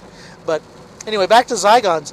I, I listened to some feedback to the 20 Megabyte Doctor podcast, and I was watching Zygons, and I got really strangely emotional, and I um, realized doing the math that I hadn't watched it in over 20 years, and um, realized that I last time I watched it was with my dad shortly before he died. Um, which um, in our household, my older brother dominated the television with Planet of the Apes. My twin brother dominated the television with um, Star Trek: The Next Generation. But I dominated the TV with Doctor Who and had been watching it since I think shortly after age 10. Like in '86 is when I started watching it and waited for the whole rotation to get around. And I have a real fondness for this story. It's great to see it in its episodic version because I saw it in omnibus like many of us watching PBS did back then. And um, that part one uh, cliffhanger of the Zygon reaching for Sarah while she's on the phone. That is the beginning of some serious Hinchcliffe scariness for that for Series 13. Although Zygons was originally intended to close Series 12, and um, one thing that's great about it is that you really get a sense this arc. You might even call it an arc in space. um, from robot straight through to Terror of the Zygons. Because at the end of Revenge of the Cybermen, you can see the little ticker tape as the Doctor goes into the TARDIS and comes out with the with a message from the Brigadier that he's got to get back to Earth. And so, was really looking forward to this story. I forgot how wonderful, how wonderful the uh, music by Geoffrey Burgon is, and I forget who directed this story, but it's the same as who directed Seeds of Doom, and so they didn't particularly like Dudley Simpson very much, so they used Geoffrey Burgon. And in Zygons, I find it a bit more effective because there's some microtonal stuff going on, meaning for intervals of less than a half step, so it goes in and out of tune um, rather deliberately, and it makes it feel rather unsettlingly organic, which is kind of perfect being Zygons, um, the attack of the amazing pizza people. Um, and I mean, you know, I, I say that with, with affection because I think their costumes are among the most effective of the era.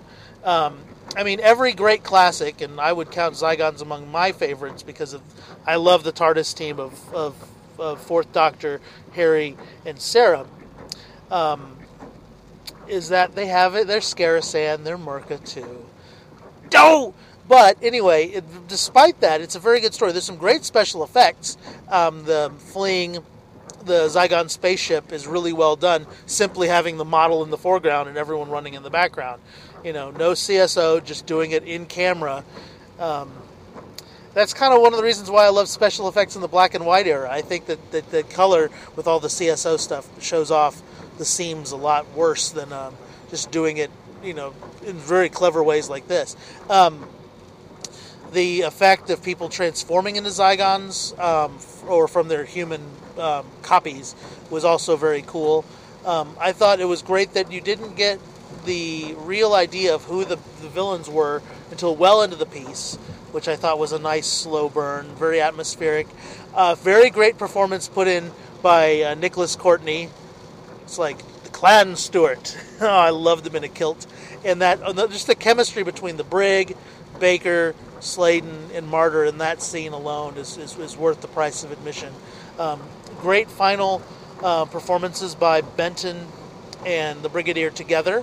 I, I, I, I, I will hold my hand up and swear that I think Zygon's the better send off for unit in the Tom Baker era than either the Seeds of Doom or the um, um, Android Invasion. Not that I think that those are bad stories, but I think you get a real feeling of the unit of unit as a group you know, for the last time since Robot and the Pertwee era. So, anyway, that's just my opinion. Feel free to disagree, or um, you know, or, you know, or vehemently agree. I wouldn't mind that either. anyway, um, so I uh, just wanted to send in those thoughts. Wish everyone a happy Halloween. I don't remember which week you're doing Zygons. I just want to make sure I got in my feedback in time. So this might be heard late, but I'm gonna get back to my drive, heading to Indiana first to pick up a harpsichord, and then off to Michigan. So anyway, hope everyone has a great holiday and have more fun traveling in the vortex. Take care, gentlemen. Bye bye. Thanks, Dr. Phil. And you may have noticed that it, it was talking about Zygons. Uh, he had an issue on his end sending uh, the, when he went to send the app failed apparently. So He we attempted never to got get it. this in last Yeah. last week's show, but So we didn't we, got didn't get it, this s- but he got it in this time. And I agree with a lot of what he said about Zygons. I would agree. I think it's the I think it's the best send off for unit as a whole. Well, they're not really in the other two. I Well, mean, they Benton are, is, but and you know, uh, Harry, but I mean, really, as our team, our core yeah, team, our core team is Yeah. not there, so I don't, I don't think it counts. I agree with almost everything you said, Phil. Yeah. All right, who's next? I can't agree with everything he says because, you know, then I'm a suck up. Up next is Well, you have to agree that he's was headed to Indianapolis and, or Indiana, and then going over to Michigan. So. That seemed like a lot of unnecessary information for Mr. Big, didn't it? Ready? Got a Wayne's World reference in it. Brenda writes the dictionary, checking in. Right? That's who's saying. Oh, mm-hmm. hang on. I have to convert this because Glenn apparently replied. So it's Did giving me the reply. I have already instead. replied to You've this already because I felt so guilty. because it's not my fault. It is your fault. It's not my. It's your fault. It's totally my fault. Let, us read what Brenda has to say. Dear Vortex Gang, I don't have much to say of note other than how I have, other than how much I have enjoyed watching the no longer missing episodes. The more I see of Patrick Troughton, the more I love him. I especially enjoyed his double act in Enemy of the World, and I look forward to a time when you review these episodes and I can weigh in more completely. By the time you read this feedback, we will have seen the trailer for Day of the Doctor, and I will be in an even greater state of anticipation. you may have seen on my Facebook page that I was able to get tickets to the 3D cinema showing on the 23rd. The only Atlanta showing that day is in a suburb 45 minutes south of Atlanta. But I will gladly make that drive in appreciation because I know most folks in the U.S. won't get that chance. So Traveling the Vortex will be represented in the house that day. Yay! My main reason to write in today is to do my pronunciation thing. I know I'm annoying at times, but I just love words and love for them to be pronounced correctly. The Brits sometimes stick an extra A into words that have a long E sound, but it doesn't change the pronunciation.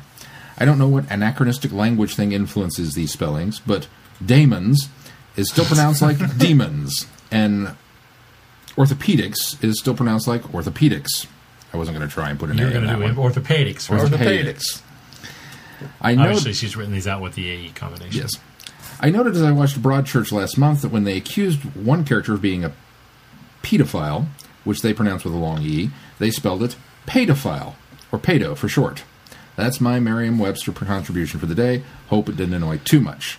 Counting the days till the 23rd, Brenda in Atlanta. It's funny that you went with the pedophile and you did pedophile the way they do it correctly, or uh, that way, and then you set it out pedophile or pe- here we would say Pedophile. pedophile, Pedophile. and we'd say it almost with It- an AE it- I- sound. The first time I heard pedophile, I was like, "What are they yeah, What is I, it- what is I a watched? British Farm. No, I knew I think what it they was were IT saying. Cloud. Their I think was the kids will one. call like w- creepers or whatever on a lot of shows like uh, some of the ones I'm watching Skins and um, oh what's the other one that I've been watching Misfits, I think. I Yeah, heard. Misfits, Misfits they did did it, yeah. but they'll say pedo they call somebody a pedo that's like a derogatory term because they they're stalking kids a pedo and that took me the longest time. A pedophile, somebody said pedophile, I go, oh, okay, that's totally not what they mean. But pedo kept throwing me off, and it wasn't until it was put in context in one of the shows I watched that went, oh, it's short for pedophile. I got it. Okay, We say it like Brenda, with a T, I've already addressed this with you in an email because I felt like I needed to.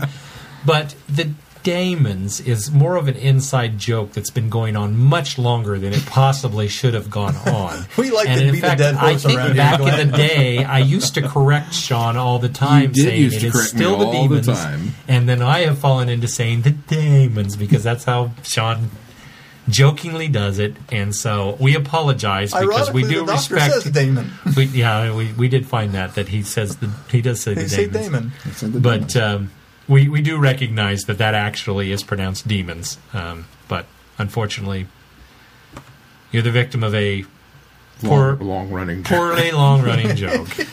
Um, w- it started. I, I don't- well, I don't know why my brain makes these weird associations, but sometimes it does. Uh, if you've seen Team America, they, they they kind of poke a little fun at Matt Damon in the in, in Team America, and it's Matt Damon. That's kind of his only line through the whole thing, Matt Damon. And so when I saw the demons pronounced or spelled Spelled Damon, that's what popped into my head was Matt Damon and Team America going Matt Damon. So that's why I started going the Damons. I don't know why. that's just what popped in there. And yes, the fact that you corrected me every single time made me all the more resolute that I was going to mispronounce it on purpose every single time. Especially to spite me. Yeah, that's pretty, it pretty much was it. So, uh, Brenda, I, I apologize profusely for annoying you. Uh, it was not my intent. It was merely to annoy Glenn.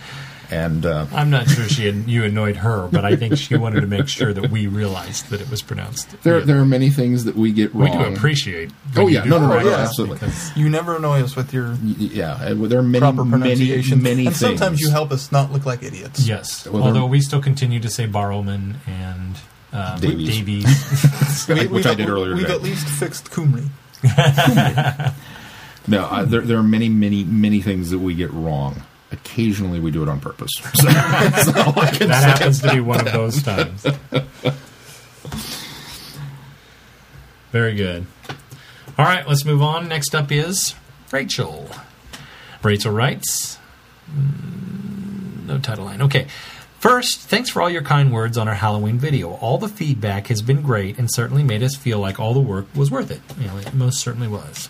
Oh, it was amazing. Oh, you guys Really got to see it good. finally. I did. That's I did finally get to see it once you posted the link to her Right, site. yeah. I could go look it up, and it was amazing. It was amazing. It always makes it easier when somebody's able to walk you through it. Yeah. well, you, you know, you know me. You Yeah. have to hold my hand through these things. Second, trailers. We have trailers. I'm not sure her voice would have cracked when she wrote that, but I've lost track of how many times I've watched each version. There is so much good goodness in each trailer. I could gush and talk about every single piece, but I'll leave that to the professionals. Are we getting paid for this? But I don't know. Oh, okay. I haven't seen it yet. I'm still trying to absorb it all. I'll just say that I'm glad I'm seeing the 50th twice, once on the 23rd and again on the 25th in 3D, because it's because I'm going to need multiple viewings to catch it all. Third, I'm not sure if you guys saw an interview recently done with Colin Baker at the recent at a recent Doctor Who convention, but when the inevitable "Are you involved in the 50th?" question came up, his response was rather disheartening. It wasn't the usual deny or not give a direct answer. He says he's not involved, and as far as he's concerned, neither of the former doctors, and he seemed really upset about it. He says, I can say that Peter isn't because I've seen him recently, and I can tell you that Sylvester isn't, and neither is Paul. So none of us have been deemed worthy of inclusion in a program that celebrates 50 years of British television program, of which I was in for three. But no, we are surplus baggage. I think that's a little harsh. That he said that? Uh, his reaction to it, uh, surplus Actually, baggage, is a little harsh. I com- I concur with him 100%. I think that that's that's It- kind of the way they've been treated this whole time. Um, but I relish in the fact that they have Big Finish, which had did has done something wonderful with the light at the end, which we'll talk about later, and has continued to bring us the adventures of those doctors, and we're able to enjoy them really in a better way because being audio You get yes. the images of my doctors are still there in my mind, and so it's like we've we've been able to transport back to the 1980s and get more than what we got before. And so Yeah, that's very I. I think that those guys continue to be wonderful ambassadors for Doctor Who as a whole. If not for the the series now, they they certainly are still holding up their end of, of, of fandom, and I and I, I appreciate each and every one of them for doing it. So if, if they're not included in the fiftieth, I think we just I have to look and, and just appreciate. And I, I I concur with what he says here because that's that's very it's very true. I think the surplus baggage thing is probably uh, maybe a little impassioned, but about a, um, uh, speaking out of hurt that he wasn't yeah, involved. more probably than- so because that's kind of the end. Uh, she goes on to say, granted, Colin's history with Who is a rocky one, but to hear that from him makes me a bit sad. Obviously, I don't know what sort of uh, conversations he's had or not had with Moffat or anyone else. And I understand when people say how difficult it would have been to get that many people into a 75 minute special. But I think it's the fact that from what Colin has said, that Moffat never even entertained the idea. Of course, we do have a bazillion other programs that will be airing the week leading up to the 23rd, and the classic doctors are bound to make an appearance or two, plus all of the celebrations that will be taking place. But this is the 50th anniversary. How many TV programs can taunt that kind of history? Taught that kind of history. And there's still a chance that everyone is lying through their teeth, but at this point, I'm not holding my breath. Sorry about the rant, but I felt that I needed to say my piece. With any luck, I'll be eating crow in a couple of weeks, as long as it comes with a side of chips and lots of salt and vinegar. That's all I have for now. Until next week, Rachel. And she includes a link She to does, that. and I uh, will add that to the show notes. and Rachel, there it's a are, there, are- ploy. there are a bazillion other programs, and I remember seeing somewhere that at least Peter Davison's a part of one of them for sure. So I mean, they're still going to be represented elsewhere. Unfortunately, just not on the show canon. That's right. All right. Oh, I lost my list. Oh no, I didn't. It's right here in front of me. Next up is Alex, you got it. doing this out of memory, he has notes. hey guys, Alex here. Or his subject line is late, late, late. Hey guys, Alex here. Just very quick feedback to wish you a, a happy anniversary. It's very late at the moment in the UK, almost 3 a.m., and I've oh, only. Huh? I said, "Oh my." Oh, and I've only just remembered that it was this week's marks TTV 150. Thanks for all the excellent work, guys. You are far and away the best Who podcast out there, and my favorite to listen to. Here's to 150 more. That's all for now because I'm very tired. Did I mention it was really late? So I'll save talking about the 50th trailer until next week. I will say that I am excited. Happy traveling, Alex.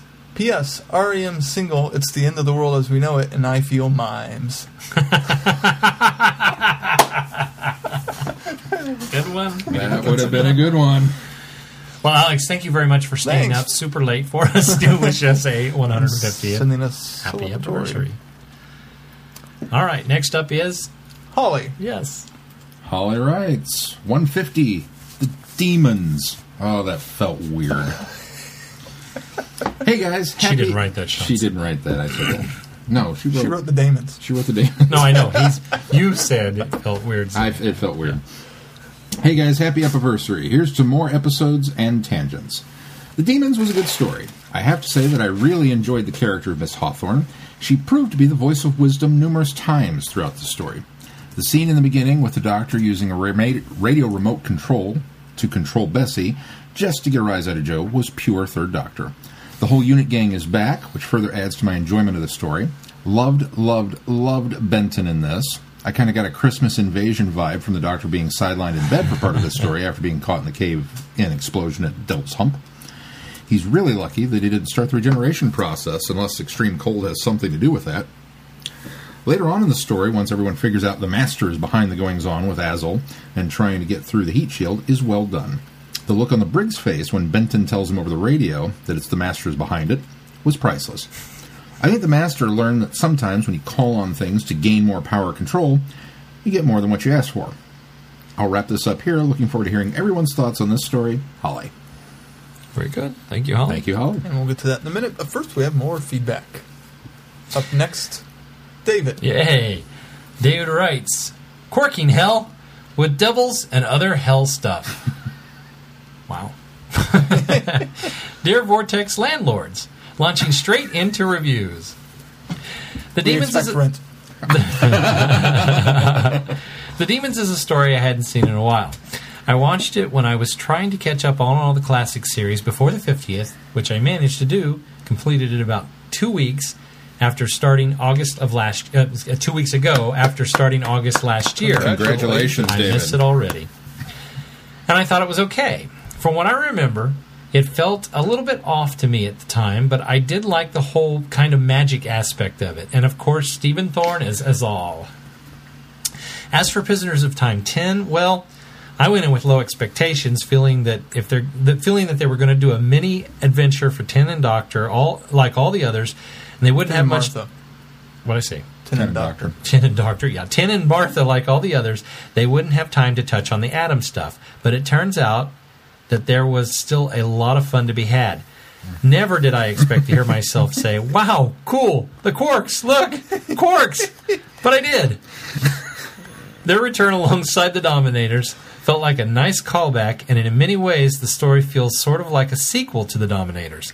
It was also nice to get to see the Doctor contact Frobisher again, and Oh, I'm sorry. This time from the doctor's angle. That's all, really, David. Very good, David. Thank you, David. Oh, more on that later. But Yes. first, You should always say, "Oh, look, Quarks," in a happy manner. If you're Keith. That's from me. Uh, next, there's a scientist somewhere looking through an electron microscope going, oh, look, quarks! Quarks are the great surprise of Doctor Who. Up Well, next, they're the great something of Doctor Who. They're awesome. Uh, Chrissy, from Daleks to Dæmons to Dominators? Okay, two out of three. Dear Vortex Boys. Alright, we finally got the trailer. And not just one, just a trailer, two trailers. Three if you count the BBC America version with the theme music from the tribute teaser trailer from a couple weeks back.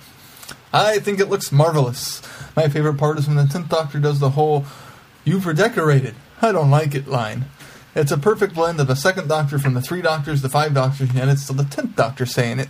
Apparently, we can't have an anniversary special without that line, and I'm okay with this. Did we get it in the two Doctors? I don't remember it in I the two remember doctors. the two Yeah. doctors. We'll have to go look. I think there that there's more of this sort of thing that we're going to get in this special. We may not have classic doctors in it, actually in the special, but there will be plenty of callbacks and little Easter egg type nuggets to be found for those who are looking. One quick note. I'm certain that you guys will get Doctor Who and the Daleks with Peter Cushing on the review schedule at some point, but for anyone who's just curious about it and wants to watch it on their own, uh, on their own, here's some advice. RiffTrax. Get the darn RiffTrax version.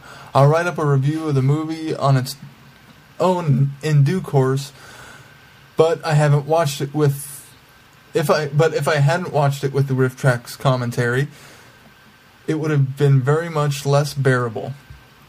I'm not saying this is to show for RiffTrax. I'm saying this because your sanity will thank you. While I love 1960s Doctor Who, I'm not terribly fond of that kind of 1960s Doctor Who. and thanks to Keith for su- for suggesting we do a tweet along to the real version of the Daleks. I just intended on watching it on my own, but it was fun to have a little Who with friends this week. And a big thanks to everyone who participated. A Couple of reviews then, and then the demon, the demons. Maybe we do just do it wrong. I don't know now. he ingrained it on me. It's seeped into all of our text and lex- lexicon, The demons. vocabulary. I enjoyed this story, and I can see why other people hold it in such high regard. I like the whole units, uh, the whole science and magic compar- comparisons. though it feels like they could have done more with it if they really wanted to, but that's neither here nor there. The whole unit family is on top of their game here, even the Brigadier, who spent most of the time trying to get through the heat shield dome mm. thing. Yates and Benton were fantastic. They very nearly stole, stole the show. The Master was doing his very best to call forward to the time when it would become Eric dressing for the occasion, Roberts. Sorry, that joke was just laying out there and I had to pick it up. Jo and the Doctor are both great as well, but that's always a given. Smiley face. Too bad you guys haven't reviewed this one when you did your third Doctor retrospective. It could have easily been the representative story. That's true. Oh, it was, I think it was Colton that said that I think, same I think, exact I think thing. You're right. I think you are. Yeah, I, I would agree. This would have been mine, my pick, if we'd have watched it already. I think it would have been mine too, actually. Uh, Prisoners of Time 10. Maybe we should have pushed this one back even further and viewed it after we rewatched The Dominators for Friday Night Who. Haha. No, this was a pretty solid story. I'm glad we got Martha in one of the various 50th anniversary things going on. I mean, Donna was in Destiny of the Doctor, Rose in Day of the Doctor. Martha needs some recognition. Here, here. I felt like I could see David Tennant and Freema Agyeman in a story like this, so it's a credit to the writers having the Doctor and Martha's voices and personalities down pretty well. Also, the artwork was pretty was very good, excepting that one portrait type picture from the very front, not the cover, the one right before the title page with the Tenth Doctor, not looking like the Tenth Doctor at all. All the art looked like it belonged in a comic book, and I quite liked it. Here, here. And it's nice that we get the payoff of the Tenth Doctor con- contacting Frobisher clear back in the Sixth Doctor story. But still, where's Peri? I guess we'll get the final conclusion next month, or at the end of this month. Wibbly wobbly comic w- release dates and all that. End of this month is more correct because we have two more issues. So, it's not enough that we got a 50th anniversary extravaganza going on over the place. On top of all that, you three are having your 150th anniversary as well. Throws confetti, blows party horn. I guess it's fitting that we have this to celebrate as well because of because and let me get all mushy and crap for a moment. There's been an incredible group of friends that's grown up around this podcast and Friday Night Who, and all the other fun things you guys have put together and encourage us listeners to take part in. The 50th anniversary would not be as much fun without you guys and all the other listeners, both those of who send in feedback and do photo challenges and blog posts, and all and those of us who just listen and enjoy the podcast. So hooray, hooray for traveling the vortex!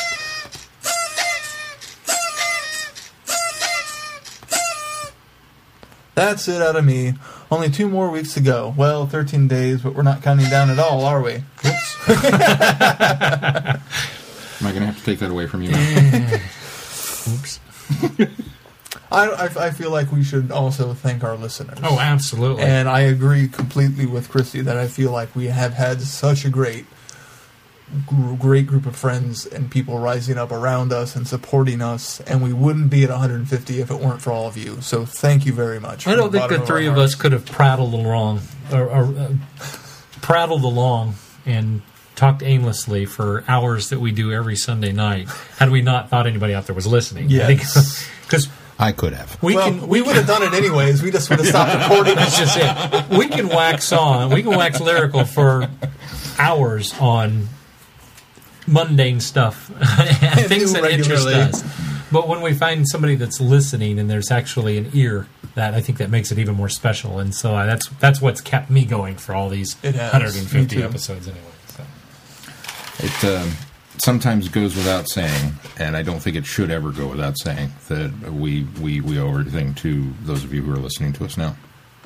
I mean, it's- Agreed. It's, it's just we we New and long time re- listeners. re- remain humbled. Very good. All right. Well, shall we move on to? Um, Our reviews. We are going to start with Prisoners of Time 10. I almost said Destiny. I almost did too. Can't get those two. There's no synopses for these, of course, but So we'll launch right into it. I want to. I want to just let's um, let's get this. Let's get this. No, let's let's get this out of the way because I agree with um, Chrissy that this looks like a comic book to me. This is artwork that is worthy of a comic book. what helps is the IDW has had a tenth Doctor line. That's true. They, they already have This a- is not new they already have a territory for IDW. All the other comics for them were new territory. Is this artist the someone that worked in the line as well? I let me look. Because I think if I were an artist for the Tenth Doctor line, I'd have said, "Hey, give me something older. I've been doing Tenth Doctor for a long time. I want something else." So I would, find the artist. I would assume that they would have brought somebody in for this one, different for this one. But no, I, I agree. I think the artwork looks looks fantastic, with the exception of maybe that second That was just an alternate image cover, of, wasn't it? Of uh, yeah, that it was. Well, no, I don't think it was an alternate cover. Is- I think it's it a that it's that no, it's one of those page insert things. You know, they always have like the first page, and then there's a uh, um, copyright page, and then there's there's one more in there between the that and the story starting. Sean's bringing it up here. See, I, I, You have to get well. There's this one. We get a review. That's the one I think. This is the one I think he's, Oh, that- she's that- talking about. I think that's an alternate cover. Yeah, is it? is Oh, an okay. alternate Well, cover. because they, depending where you pick it up, you don't get Yeah, all the you covers get all that we get covers, to see with yeah. the review copies. But I think she's that's. Yeah, I think that's- that's the one she's talking about. Um, but I think she's getting it from that copyright page. Unless she, well, no, if she'd have picked that cover up, she'd have said the one, the one on the cover. So Yeah. Um, let's see if I can. I don't know. I don't know. How what it- excited was I don't when I saw this saying. alternate cover, Ooh, that one's kind of cool. which is really cool. The one with Martha in the in the, in the Anything- spacesuit. And- Anything to do with the story, though? Eh, a little It bit. does. Yeah. It does. I was really surprised when I saw this cover and went, oh, wow, cool. And then nothing to do with it until that one scene. And then all of a sudden it was like, oh, that's, where right. that comes from. Yeah, that's so right. that was okay, kind of okay. I do remember what that's re- referencing there. the, the 50s style Martha in Flash Gordon bubble helmet spacesuit ray gun. So, cover. Keith, were you excited about the I really like this. this is my favorite so far. Um, and it's it's.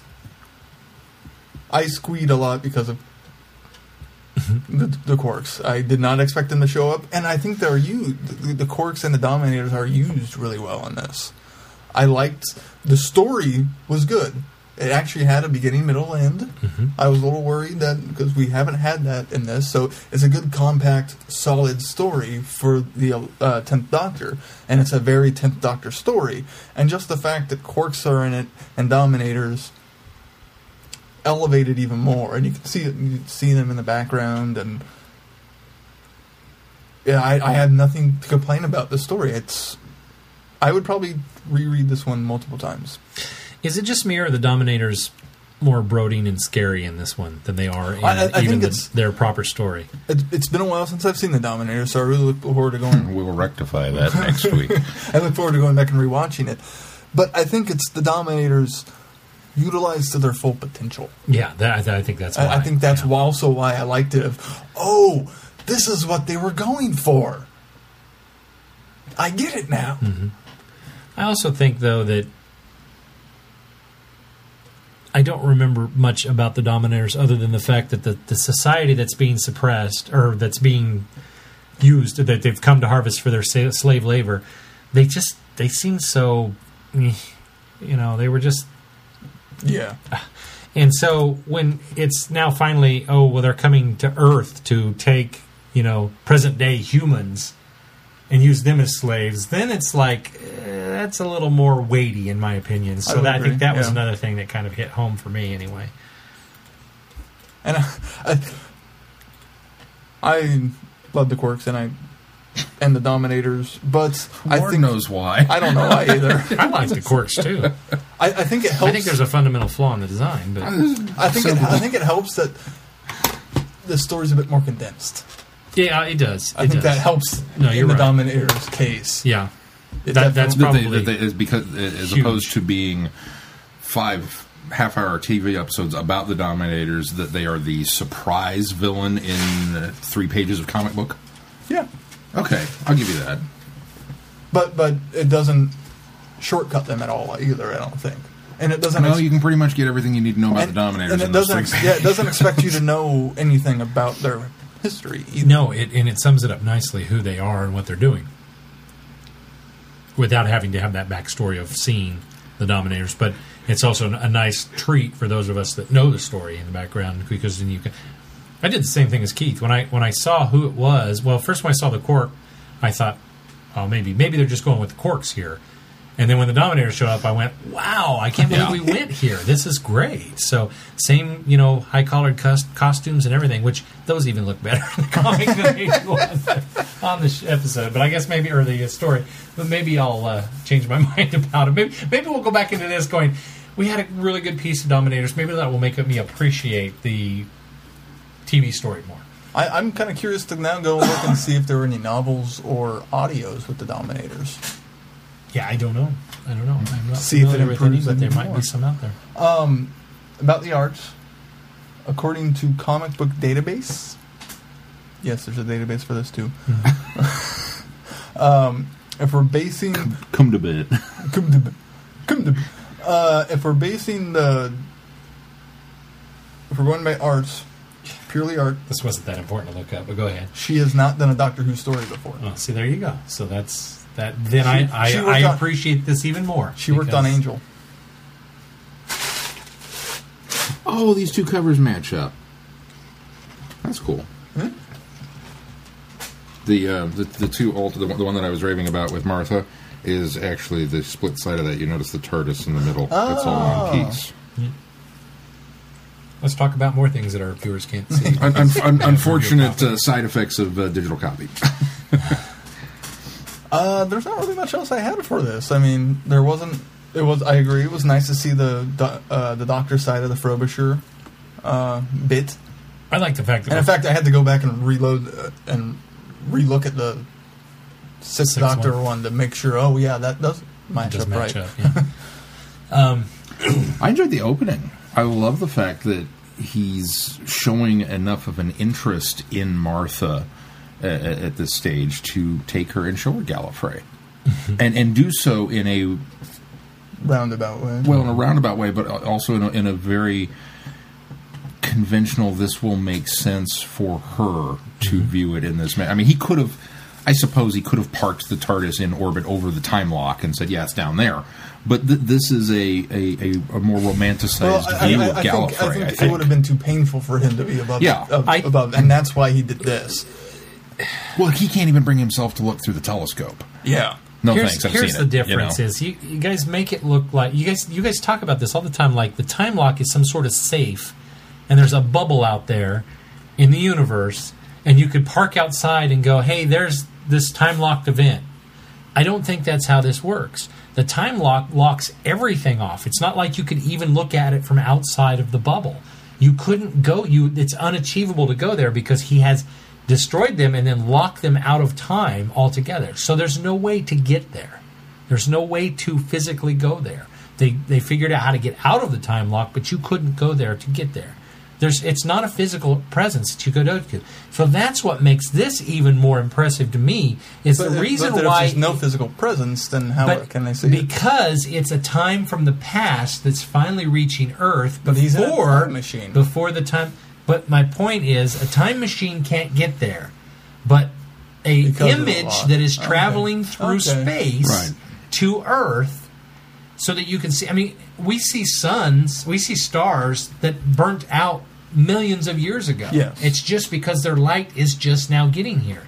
That's the beauty of this Yes. is it's the image from long ago that's reaching Earth, and that's why it's possible to do so in this way. And I agree that it, it makes it, it it brings it down to more of a Martha level, to an Earth level, to somebody that to be able to comprehend something like this. Although I don't think it, in as Keith's trying to allude to, I don't think it was necessary with Martha because he'd already taken her to different times on Earth. I mean, it's, it Well, wouldn't not- be not so much- unusual to go to a different.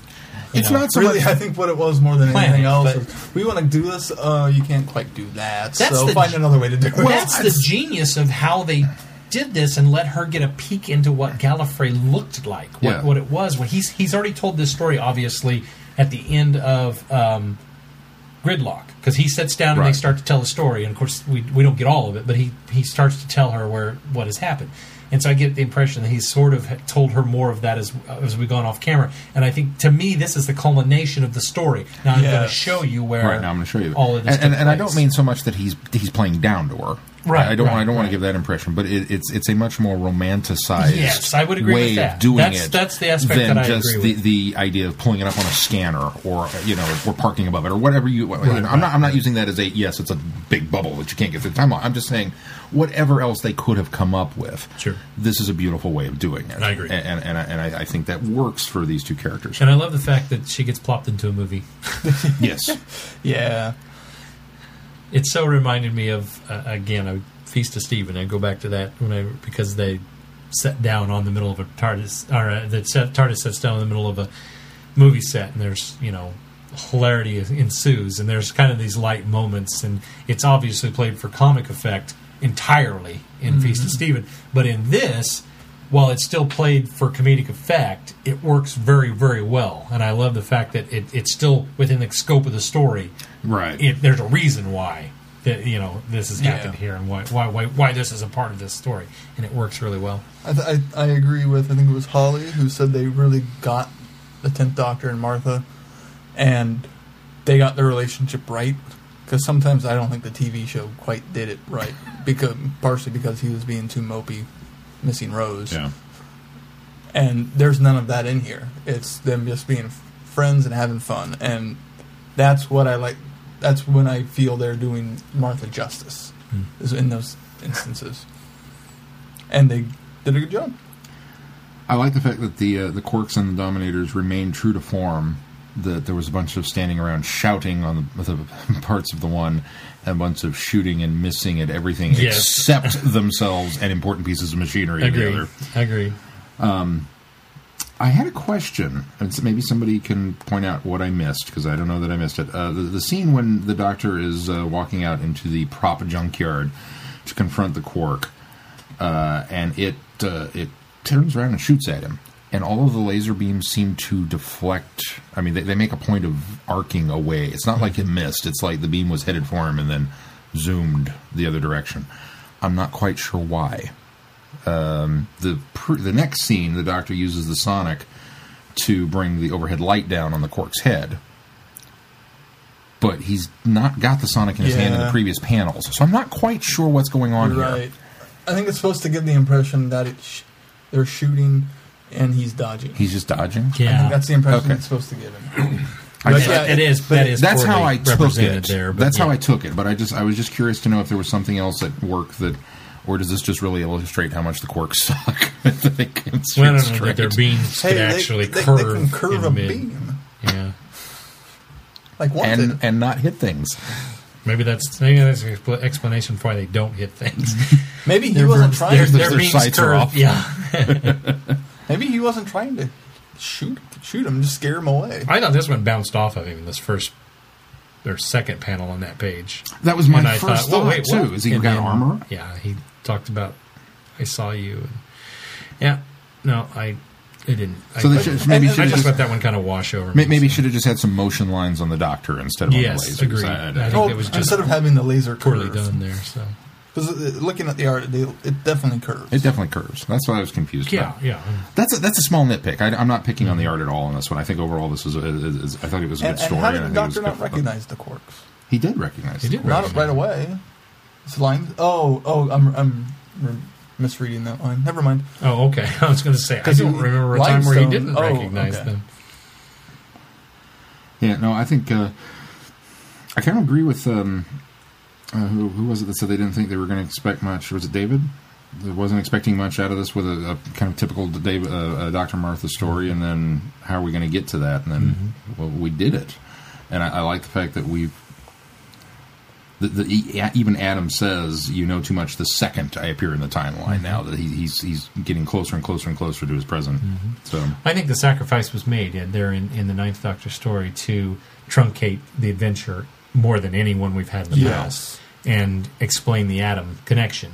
And again, I still I think that was done well. Yeah, I agree. well, that was the doctor you had to do it And so when we talked about now, are we going to go back to run the mill adventure and then a little bit of a nugget at the end?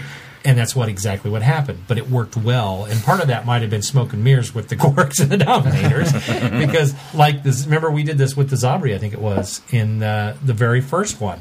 Where was it the Zarbi? Yeah, with Yeah, the, it the yeah, and we went, wow, these guys showed back up, and unfortunately, it hadn't been too long before that that we watched the Web Planet. It was so, just, Yeah. just before that. yeah, so I mean, it was uh, so it might have been smoke and mirrors that we were excited that hey, this is a one-off, you know, monster and villain who suddenly we brought back in the comics, and, and how wonderful to do that in the 50th anniversary. I think that's when we did these- this again with Ted. That's when these comics are at their best instead of having somebody new. Because despite the Sontaran story with Five not going anywhere, it was fun to read. It was, and it was it was nice to say, "Here's the Sontaran Rutan War we've heard so much about, Yes. and now we're plopped down in the middle of it." I think even so with the Ice Warriors uh, Yeah, in the second the Doctor, Second yeah, Doctor yeah, it's it's the Um, ones where they didn't do this, like the third Doctor, Third Doctor and Sixth Doctor. Yeah.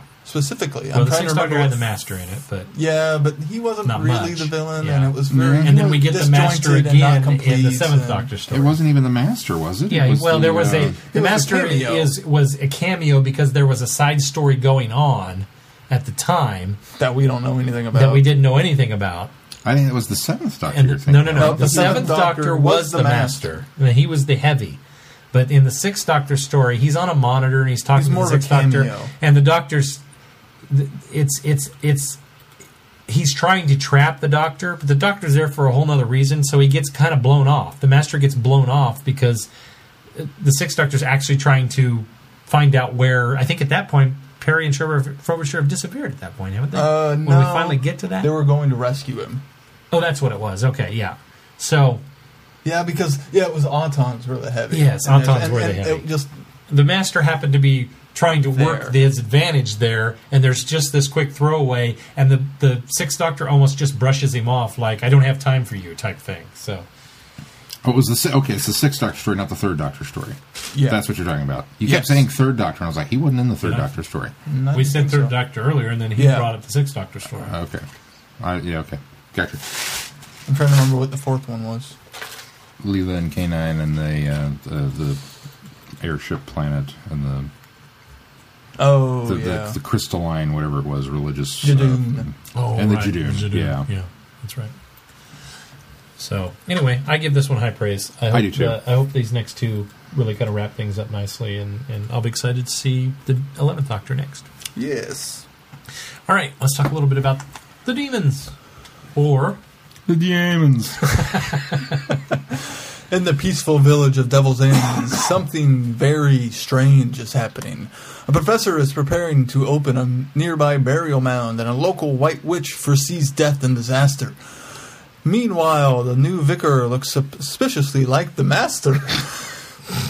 no, he's tricky. Sorry, White collar man fooled me.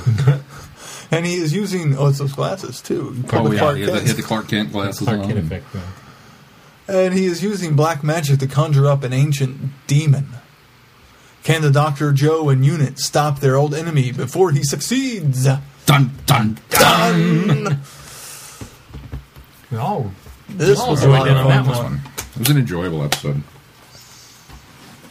This is one of those stories that except I have not seen, with the exception of clips. Yeah, I had never seen this, and then I picked it up months ago, knowing that we were going to be putting on the schedule at some point, and watched it uh, about a month ago. Picked it up shortly after it was released, wasn't it?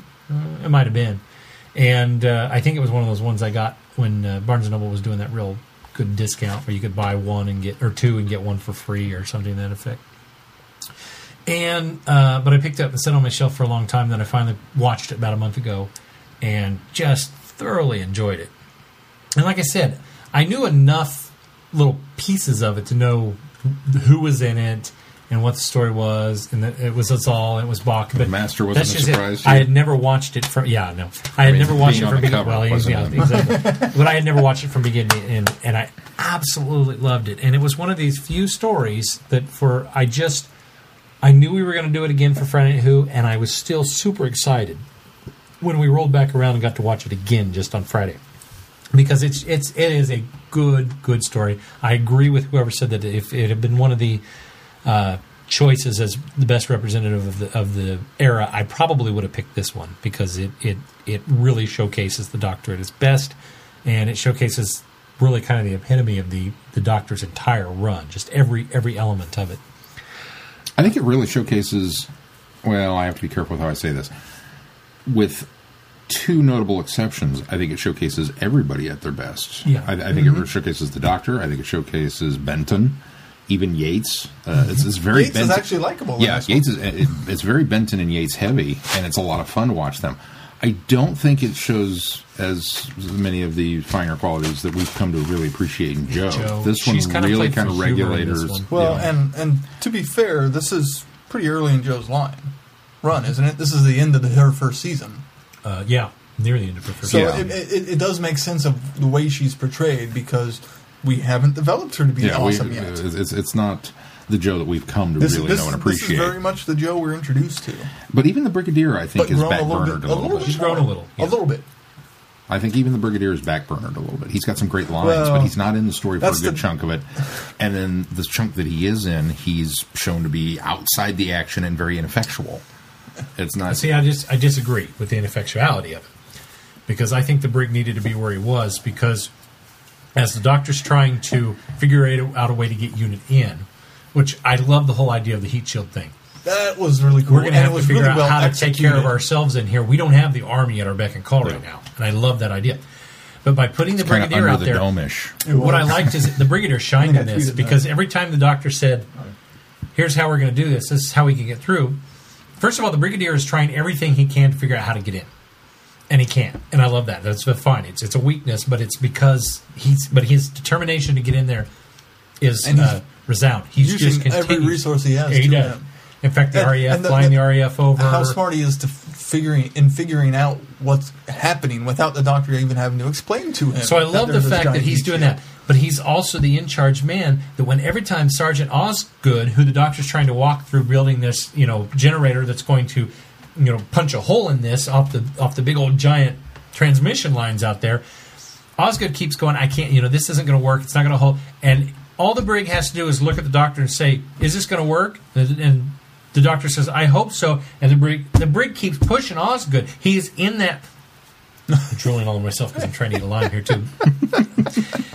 He's in that position that he just continually trusts the doctor. He knows that the doctor knows best, and he keeps pushing Osgood and everybody.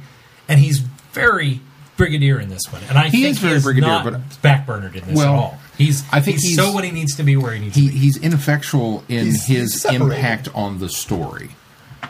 No, I don't- I don't- I don't when- when agree. his his yes, he rode Osgood to get him to do what he needed to do, and ultimately all that did was open the door for them to get into the town and show up with a bunch of machine guns and bazookas, which didn't work. Uh, it- that, that's, Well, that's the ineffectual, and, and, and yeah, it's But kind the of brig par is for the always course for, for ineffectual. unit, but the brig is always leading the charge behind the doctor who has already got things solved. Right, but I, I like that when we get the occasional story that the brig steps up to the plate and does something and it works, or he, he, he does something, you know. How, how do I put this? I, I, don't get me wrong. I love the relationship between Pertwee and uh, uh, Nicholas Courtney. I, I think they had such wonderful chemistry. But I get a little bothered with the the Silurians' tone, where they kind of paint the brig into this very unimaginative, militaristic corner, and the doctor has to slap him around and say, "You are a complete moron, and you went against what I said, and you're an idiot." And, and and they do that from time to time in these third Doctor stories, and I like the ones a little bit better where they're more banter and more kind of back and forth, and not not equals. Obviously, the brig knows his place, but he also knows that there are times that he can do something, and the Doctor's going to stand back and let him do it because that's the But that appropriate I don't response for think that. I don't think that makes him backburner in this because what this does is this illustrates the fact that as opposed to the Silurians where he's less he's more reluctant to listen to the doctor or spearhead from space or any of those other stories yeah. he's He's- less they- they've he gained is very- respect he has now. gained a respect of the doctor and I love that or he's gained the yeah The doctor the doctor his has gained the respect. brigadier's respect and that comes across in waves in this one in just the way that that the doc, the, the brig is ready to allow the doctor to figure this out and, and, and, and do it the right way. And he's he's ready to step aside and say, you know, I'm still in command here, and that's my strength. The doctor's working towards his strength. I, I think that that just that came across so beautifully in this Oh, story. it did. It did. I think there's if if the brig were allowed in the town, there's a lot of that wouldn't have happened. This would have been a very short story. yeah, I think a lot of stuff would well, I have been done think quickly. still could have been a little, the heat barrier. little less, yeah, a little more effectual. And, and yeah, it, uh, letting the brig be outside and try to figure out a way in to try to get stop everything, while in the end they might not have done much. It was still important Well, for what the it, to do. what it did is it allowed Yates and Benton to pick up the torch and go Mm-hmm. Yes. and, and do And- the and cool stuff that they did character. versus go get coffee or go out on watch duty or you know whatever they kind of backburner them in the normal stories Because- so, the, because it was reversed. Well, they get more action. They're still ineffectual as well. Yeah. Everything that they do, with the exception of Benton, finally Benton get no, no. I'm not talking Ben- about Benton uh, getting to be man of action because that was cool in itself. Oh, he- but it was still ineffectual because there, there, it, there's still consequence, and he didn't get done what needed to be done. But Benton shooting the when the the, the white witch. When uh, shooting the, the, the light and the, the weather vane so that they could pull off this thing that clearly he and her had set up ahead of time to make to basically save the doctor who's tied to the I was totally- maple and was going to be burnt at the stake. when, when she says, you know, to command your gods to go break that street light, the doctor kind of gives her a look like, with what? You know? and I'm expecting him, was he going to reach in his pocket and pull the Sonic and kind of shoot a, you know, I kept, oh, where's the Sonic? Here come, here it comes, here it comes. And no, bam, Benton. It's like, oh, yeah! I mean, it was just so awesome. I just and I respected the doctor too for playing along, for knowing, going along with going it, along, yes. and knowing that okay, clearly she's a, a smart woman, even though she believes in the occult. clearly, she's an intelligent woman. She must have this handled, and so he goes along with it. And I love the fact that it worked out. Well, him. and it, it is partially of well, I don't have many other options, hmm. so I'm gonna have to go true. along. What would like you, would you call him? Queek Quag Quad, something like something that. Something like that. Queek Quag Quad. And if if The White if the brig were there, we wouldn't have gotten that great stuff of them. He, the doctor would have never gotten tied to that maypole. no, because he just slapped the town into martial law and, Yeah. know, he, he'd, he'd have taken charge of that situation. And I, I, I really liked Benton and her's relationship that they have. They had such good chemistry They together. They did, yeah. And at first, you're like, why, Benton, are you even untying her and just leave her alone until the end of the story? But then it really starts developing into a nice friendship, which I thought was great. I, liked Bok. I did Yeah. like Bok. Bok was good and acted really well. He was Yeah, he, he was, was. portrayed very very well. I, I, I think this is this is one of those examples of a, a special effect that I think people might poke fun at. and go, Oh, but you know, because Bok is a He's a visual effect, Stone- really a special effect. Dæmons, because he's a stone gargoyle. Um, I'm okay with him looking like a stone gargoyle came to I- I- life. I and think kinda, it's- you know, very limited. I mean, I'm I'm fine with that. It doesn't have to be think, weeping angel. I don't even you think he was limited. I think that's the that was the nice thing of the performance then is he had this He kind of this like, uh, creature like look yeah. and, and move. He, he moved like I would have imagined a gargoyle would. Yeah. I, I think people that would poke fun at Bok would be the people that didn't quite notice the statue to begin with. Yeah, maybe so. That if you, if you didn't see a that lot of people statue in the about the background and tongue stuff. too. Why Well, is his tongue speaking that? Well, because that's how it was in the, what the statue was. statue. Now you could say to the designer, "Why did you bother doing that?" But I got the impression that the the, the gargoyle was actually a gargoyle they used, and then they designed Bok around the actual gargoyle. Um, Or do you think they made they designed Bok and then made the gargoyle? Um, because it wasn't always him there sitting. No, there. it wasn't. It was Wasn't- definitely a prop that was sitting there, but Yeah. I don't think it was something they pulled off the shelf. I think clearly they, they designed both at the same oh, time, Oh, okay. and they just said this will be our, It came our across- prop where the lights the eyes, eyes light It up. It came and this will across be- as it could have been a gargoyle. Well, see, now I agree with that. That, that- That's probably a typical idea for a gargoyle. Maybe, Maybe- that's maybe where they you're coming it from. it, yeah. that's what I think. Okay, then then Maybe- yes, I would agree that they got say. that from the idea. Maybe somebody saw a gargoyle on the side of a building. Oh, that, let's use that design. like that design. Yes, Yeah. okay, I would agree, and they use that for both of the. Um, yeah, I would agree with you, Keith. There, and and I, as great as um, Stephen Thorne is, I feel like Azul was kind of a letdown.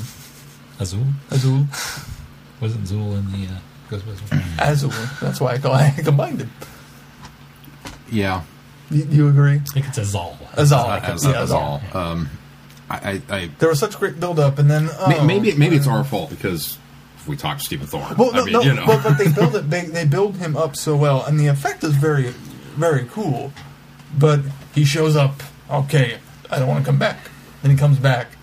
and then doesn't really do what he says he's going to, and Mm-hmm. kind of has this. I, I like the idea of the moral dilemma he's kind of faced. Of, well, should I go ahead and smote everyone or not? Which is what it comes down to. And I like that idea. It's just he he just didn't come across as menacing as I think I think the problem, him up to and be. this is the only weakness in the story, is when we get to that point, it's like, where are we going? well, Because the master is trying to get Azal's power. yes, Because you get this impression that Azal will pass this power on to somebody, and that's menacing enough. But Azal never really.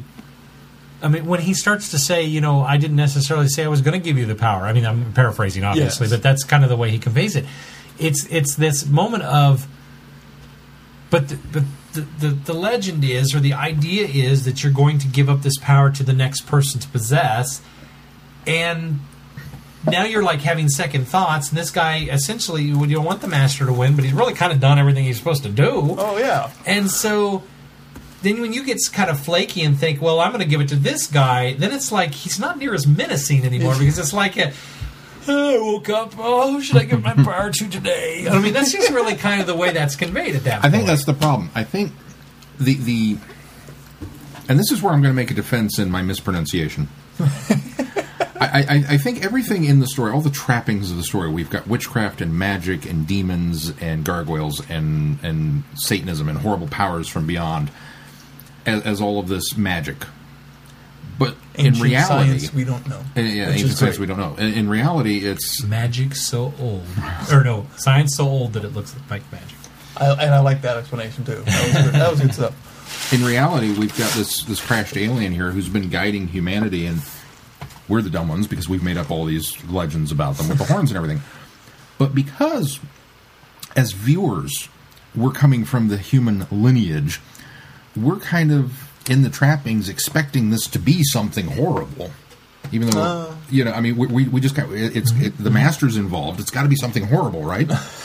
But then when he shows up and he's actually kind of benevolent, not necessarily a good guy, but he, he- he's not necessarily the ultimate evil that we have been expecting.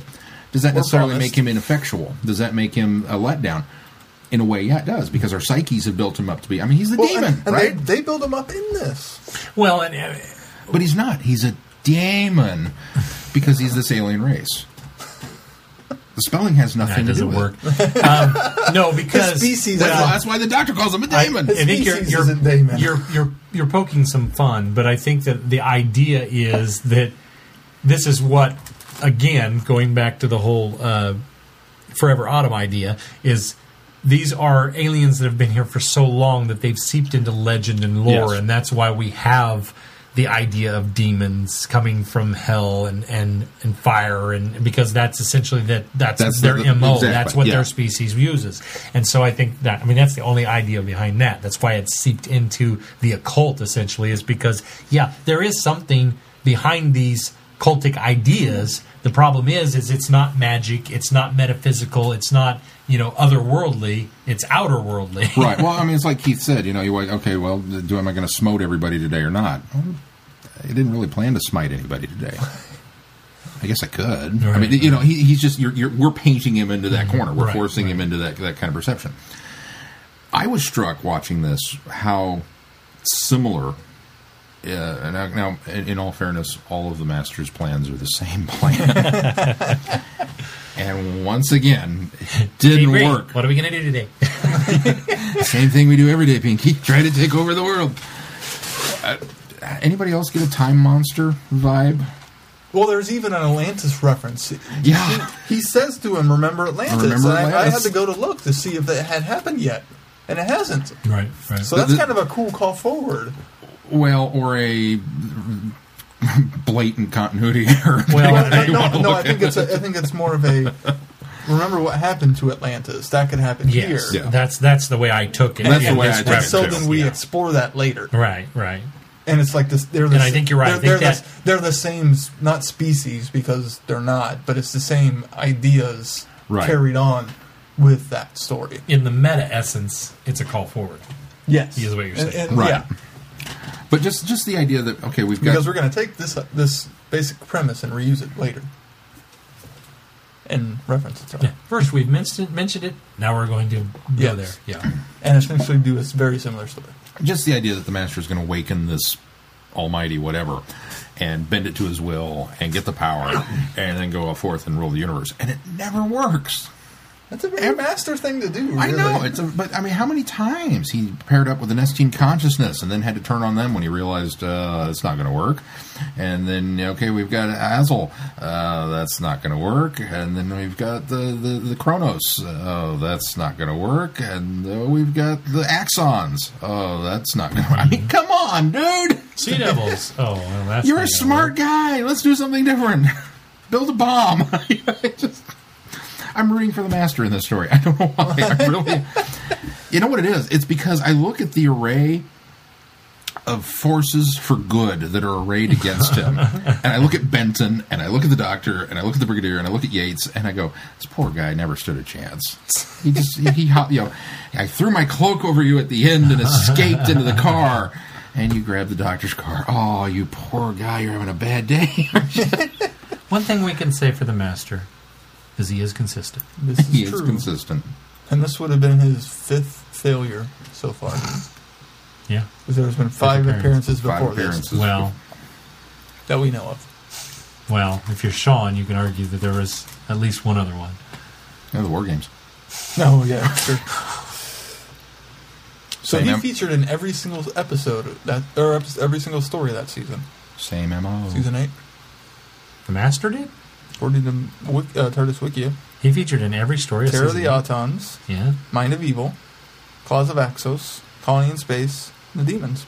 We haven't watched two of those. Wow. What we done? So no wonder he's they're reusing that. Yeah. they're they're running out of Well, he ideas was, he was, for it he was introduced to be the Moriarty of, of the Doctors. I mean, uh, I, it almost. I, this is going to sound really strange to say this. So, for the long time Who fans, I'm going to apologize in advance for disagree, if you disagree with me. It's almost as if we're going to introduce the Master as Moriarty to the Doctor's Sherlock Holmes, there you go. but we're not going to figure out how to do it properly until Peter Davison's era. When he is the master of subterfuge and behind the scenes of something and not revealed until the last act. Right, right. You know? Because Well, uh, maybe it was the fact of they introduced this villain and didn't know how to quite make him, and it was somebody who said, "Hey, let's bring him back and retool him." I think is it more than anything else. Because it would be different people behind the scenes than the Fifth Doctor's era. Yeah, but I mean, it? Clearly, yeah. They, they've always said uh, all the producers and everything for this era, have Barry Letts and everybody has always said we need a Moriarty. well, yeah, and- and it just- I, I, I think it just he doesn't feel like a I- I- Moriarty I think- in the I, I of think Delgado the impression I personification. get is that not that they're literally trying to make they're, they're just using that as an example. Yes. They they want a Yeah. This is the this is the They- simply saying this they is want the Lex yin to the yang. Right. This is Sherlock and Right. Moriarty. This is the yin, yin, yin and the yang. And I think what Keith's saying is then I think when they decided to bring the master out back, how to make him Moriarty. well, There you that's go, what I yeah. think they yeah is, is Yeah. what you're saying. Somebody said maybe we should make him more Moriarty like, and then that's why it suddenly becomes Yes. more. Well, this is he's supposed to be the Doctor Moriarty. Let's have him be Moriarty, as opposed to Lex Luthor or whatever. yeah, Yeah. Right. Because he, he kind of is a little Lex Luthor-ish. I was really hoping that a postal worker was going to bean her with the rock. That was a cop. The cop. Yeah, I liked I'm her. I liked I'm her sorry. character a lot. I totally liked her. who her. would live in a town named Devil's End? a white witch.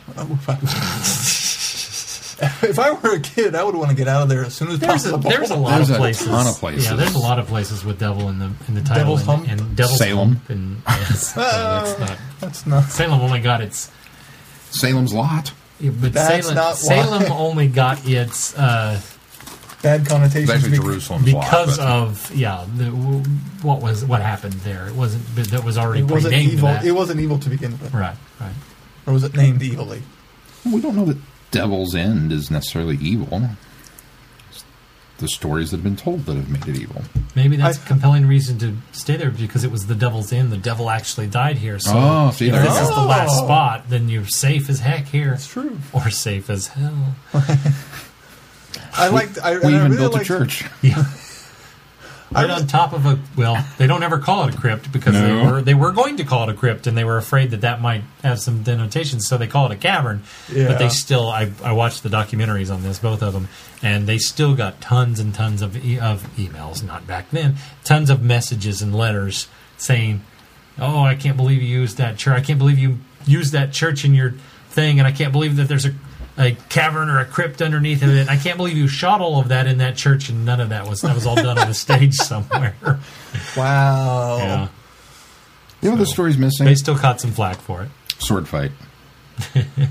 Benton needed to pick up a sword at one point. Yeah. and that, that would have been cool. Well, Benton was so cool in this Benton one. was so Benton cool was in great in this story. story. Even Yates was good in this story. This it Everybody was was just a cool in this fantastic story. I, I, I, I, I and I really do like liked all the trappings and how it stayed true to the actual legends, as opposed to the, the like they went back and actually stayed true to like 16th century legends, as mm-hmm. opposed to 20th century changes to them. Right, right. And the fact that that e- this story could have easily they could have set it on Halloween because it has the right fit, but no, it's proper to set it on May Day. Well, because the That night is what it before is. is Beltane Day, Yeah. which, in fact, the uh, professor at the beginning of it, which is going to help un- open that up, the archaeologist or whatever he is, and he says, you know, uh, the what was it, the evilest of, or the yeah, the evilest of all uh, days. Uh, barring All Hallows Eve, so he Yeah. already nearly equated it to Halloween. so I thought so it worked it's- really, really well. Now, granted, this would have worked really well as a Halloween As a story, Halloween story, too. for our week, but even though it's set on May, uh, uh, April 30th and May 1st. But I, I don't know about anybody else. I was way uber impressed with the heat shield. Yeah, I mean, The- the- absolutely. The, the, the- everything about it. the idea, the effects. the effects, uh, the arch when they do finally get it, and I, you, you totally explained how they did that, but I don't care. It was, it was still looks. so well, and I think. I, I think I said I explained how it said it, and I said, and it still looks that incredible. yeah, when you break it down and know what it is, and then you, it And you- still looks that good. Did you know that because you watched the documentary? Yeah, And after, because the that- first time I watched it, I went, "Wow, how did they do that?" And then I watched the documentary, and that's how they did out- it. Yeah, yeah. that's, so that's for real. It's it's a wire frame that's trimmed in The arch. well. They they wrap through. Yeah, the arch is a wire frame arch, and then they wrap through Christmas lights, and then they take and they blur. They put Vaseline essentially on on on either the lens or the or a, a plate in front of the camera to blur that out. And then that's how you get that effect, and it looks fantastic. looks now I don't really know if that's on the documentary on the disc, which is called Return to. No, uh, this one's called uh, The Devil Rides Out.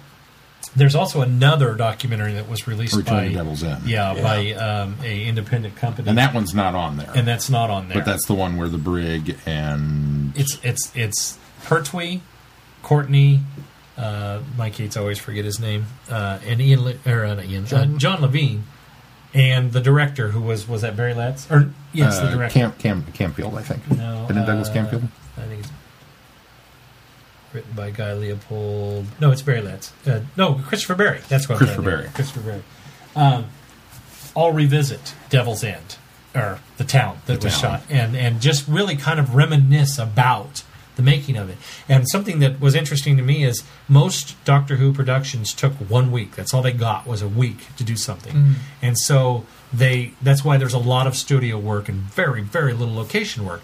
Well, this one is all location work with the exception of a few sh- scenes that are shot on soundstage and so they were given two weeks to shoot this because there's so much location Wow. uh, and they went over budget too. shots and they did they went over budget on this and you can tell. That there's it there's looks some fantastic. there's there's you some can tell it was a season finale. Oh yeah, there's some funny anecdotal stories about how they got around some of the things and and and and why they did chose to do certain things certain ways. But they, they really had the run of the town.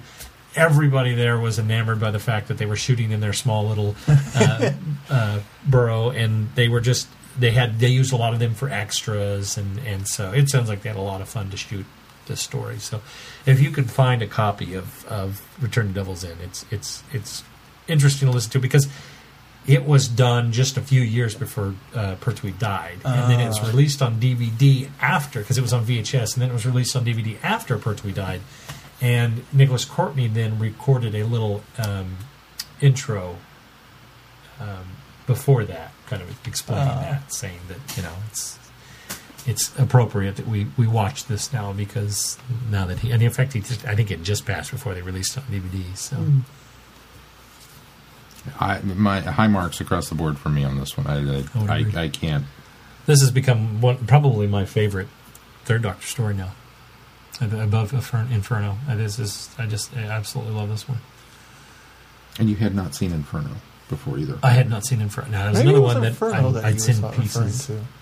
I some bits and pieces of it as well. There's a lot of Pertwee stuff that um, I'm I'm seeing now for the first time linearly. You know what I mean from from the beginning, beginning, of the yeah, yeah. because again I, I I I picked up a lot of there's there's tons of clips back there. I don't find them much anymore, but there used to be back in the day when I was getting back into Doctor Who.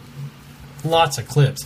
I mean, I was still dial-up, so I was having to sit there and download and wait for them forever. but there were lots of clips online from the VHS copies of these that were released years ago, and so just over the course of reading everything I had, I really knew the stories and who were in them, but and and seen good chunks of them, but I've never seen them as sit down and watch them from beginning to end stories. So hmm. some of them, some of them I had, but I liked it. Yay! And I don't, I don't know if I put it up as a favorite because there's a lot of the Third Doctor's era that I liked. I like a lot, but it'd be high up there. well, he is pretty much your classic Doctor. Yeah, well, I he's mean, the first one you guys introduced me to. Yeah, that's true. We So- went from Smith to Silurians. So Yeah. He was your second Doctor. Yeah. So uh, I'll always like most of his stories, and this is a uh, high high end of them. Probably a top five. okay, good. What do we got coming up on the schedule, Sean? The Dæmons is on the schedule. no, I'm kidding. Uh, next week, a, a little bit of serendipity, not knowing who the surprise villain was in this week's IDW comic. Uh, we're going to get the full blown story this week. so Where uh, they came from? It's a recap. it's a recap. Uh, we're doing the Dominators for Friday Night Who on uh, the 15th of November, and uh, which technically yes, will be the 16th. We know. We have record. We have reviewed that one before. We so have won't reviewed that doing one before. It was a while ago too. it? It was early. Really I think it was part of our seven weeks for seven doctors. I think we, Was we it? did the Dominators. That's how long ago that was. Um, so it's, uh, it's it'll be new to it'll be new to me because I won't remember any of it. um, but because we've already reviewed it, our show next week we will do the Doctor Who revisited uh, documentary special, and we will have our 50th anniversary discussion of the 10th Doctor's era, and. Uh, so a lot of uh, a lot of David Tennant next week, and uh, again, I don't anticipate necessarily that we'll we, we've kind of already talked quite a bit about his era, so there may not be much that we're able to do that. But that means you need to get onto our website, and Glenn has posted the poll Yes. of which episode is most representative of that era, and it was a pretty tight, uh, almost three way tie for first place the last time I checked. So. Uh, I think there's only been like seven votes though, so or six votes. why you got to spoil it? why you got to spoil it, man? Three way tie. Three way tie. Well, it's funny that there's only been six votes, and there's, I mean, they're really for the same ones on the side. uh, Uh, That's of, what surprised of, of me. the thirty. What did you What did you figure? Thirty some odd, don't remember now. thirty-five 35, I think, episodes that, that Uh, you, you well, posted? stories. Stories. Because uh, once you break them out and separate, like I we I included Utopia, Sound of Drums, and Last of the Time Wars all as one story. as a trilogy. Well, And then obviously we did, you know, Satan Pit and Possible Planet and all the ones that do naturally pair up as two parters as one story. So if you broke those out, it'd have been even more. But yeah, yeah, it But was, of, of the thirty-five some odd and it goes stories clear that- down the side you of the right rail of the page. There, Lynn, there, Lynn does not like the design of this. there, there are only you know, three so far that are receiving votes. So I'll get on there vote. next week when I can take it off there, and then put the really extra super long Matt Smith one on there. It'll be just as long. It's not longer, is it? No, it shouldn't be. It should be less. Um, yeah, I'm not going to count. count. Um, so yeah, so the Dominators and then Tenth Doctor discussion, and then November 22nd, running right up into the 50th anniversary celebrations.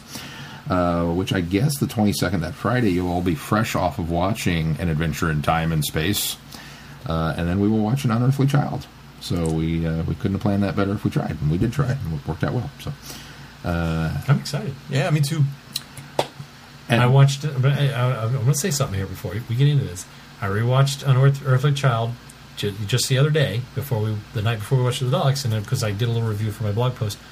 But I, it was another one of those ones that knowing the story and the content of it and being more fresh in my mind, it went a lot quick. It was a lot, it was a lot easier to watch this time, hmm. and I, maybe just because of the excitement of this month and the and and just really delving myself into who and knowing that this is the beginning right here. This is what started it all 50 years ago. It was a lot more entertaining to watch it this time. It didn't seem as dull and boring as I have I have done it several other times that I've watched it in the past. So I, I don't know what it is about that, but hopefully the tweet along will help that as well. So I don't I don't know that I've ever really thought the story was boring. I just I, I in my mind it's still it's two separate parts. We've got the really Yes. really awesome first Setup. episode, Episode one. And then we've got that caveman story. Yeah. well, then it's, and it's the caveman story that's that to me has always been dry and Yeah. lengthy. But there's just not a lot that goes on. This is a good rock. This is a good knife. fire. A Fire! lot of that. Give us fire! Give us fire. Um, so we'll do an unearthly child for Friday Night Who, and then the big one, uh, number one fifty two. We'll be discussing Day of the Doctor. As of right now, we plan to do a separate side trip for an adventure in time and space. Space and time. Or is it time and space or space, space and time? and time. It Space is and space time. and time. Well, then let me correct that here before I type it incorrectly because I've already done it several times. Dr. Phil's show is an adventure in time and space. That's why we get it confused. Well, if we went on his show more often, we could have adventures in time. and Actually, space. his is adventures in time, space, and music. Okay, so Adventure in Space and Time. Uh, the following week, we are doing The Five Doctors, The special the special edition for Friday Night Who, and then we will dedicate an entire episode to Big Finish's 50th anniversary special, The Light, at the, End. Yay! And I Not much to it, longer. and it's so good. So it's it's two hours, right? Yes. I just Yeah. want to make sure I budget enough time. yes, it is It's two hours. it's eight hours. It's a, a little more than two. Two hours How per many times disc. did There you were listen four discs. Well, and it's eight. Well, he thought it was the story was going to be eight hours, but the the other discs are all extras and behind behind the the scenes and stuff like that. Oh, A lot of great stuff, though. So Yeah, the story itself is two hours, and uh, and, a, and, a, and a great two. Well, I'm not going to spoil it. yeah, Uh, so there's that, and um, yeah, I have to calm down now. I have to calm down. Uh, some fun things planned for December. We're still obviously finalizing the schedule based on um, whether or not Audio Go is going to release Destiny of the Doctor number eleven. our eleventh Doctor celebration might be in line with everybody else's by that time. They'll catch up to us. Um, or we'll catch up to them, I guess. Um, and then, of course, we've got uh, IDW, which. what was with that? Because they, they delayed 10, they delayed 10, they delayed 10, and then turned around, and we've already got our review copies of 11. We have 11. review copies of eleven. now, Eleven so, comes out this Wednesday. Yeah, so They're they're they apparently caught back up with their scheduling release. well, so they're also hopefully. running that- out of time to release these. yeah. Well, but that's what I was given. I know. So uh, some fun things planned for December, but again, we'll we'll get you uh, as we get closer to that. We'll get those posted. So. Yeah. And tenth planet and spare parts are on the horizon. Tenth planet spare parts Not on far the away. horizon. They don't really push back a week. I'm excited. I hope it's as good as I remember. Spare parts or tenth planet. Spare parts. I hope. I've Tenth never planet seen Tenth It's. I've seen Tenth Planet more recent than I've listened to Spare Parts. So I'm gonna I'm gonna I'm gonna warn you all now that um, you're gonna want to budget appropriately for next year. Yes, I'm already making plans for next year. Uh, you know, we're gonna have a lot of these uh, lost episodes recovered. So uh, plan appropriately to spend some money because they're going to be releasing them all on DVD here, and you know, they'll be, I mean, I, don't get me wrong. I imagine they're going to dole these out over like the next four or five years, but you're going to see a lot of new Who coming out. I so. suspect we'll have. They're more running on out of stuff to I suspect so- we will have Not more anymore. on that next weekend. So, uh, Little so? Birdie told me that we will have more on that next week. so uh, plan, plan accordingly for that. You, you know you can't always trust Twitter. All right, if that's going to do it for this week, until next week, I'm Glenn. I'm Sean. I'm Keith. Cheers. Good night, everybody. Be seeing you.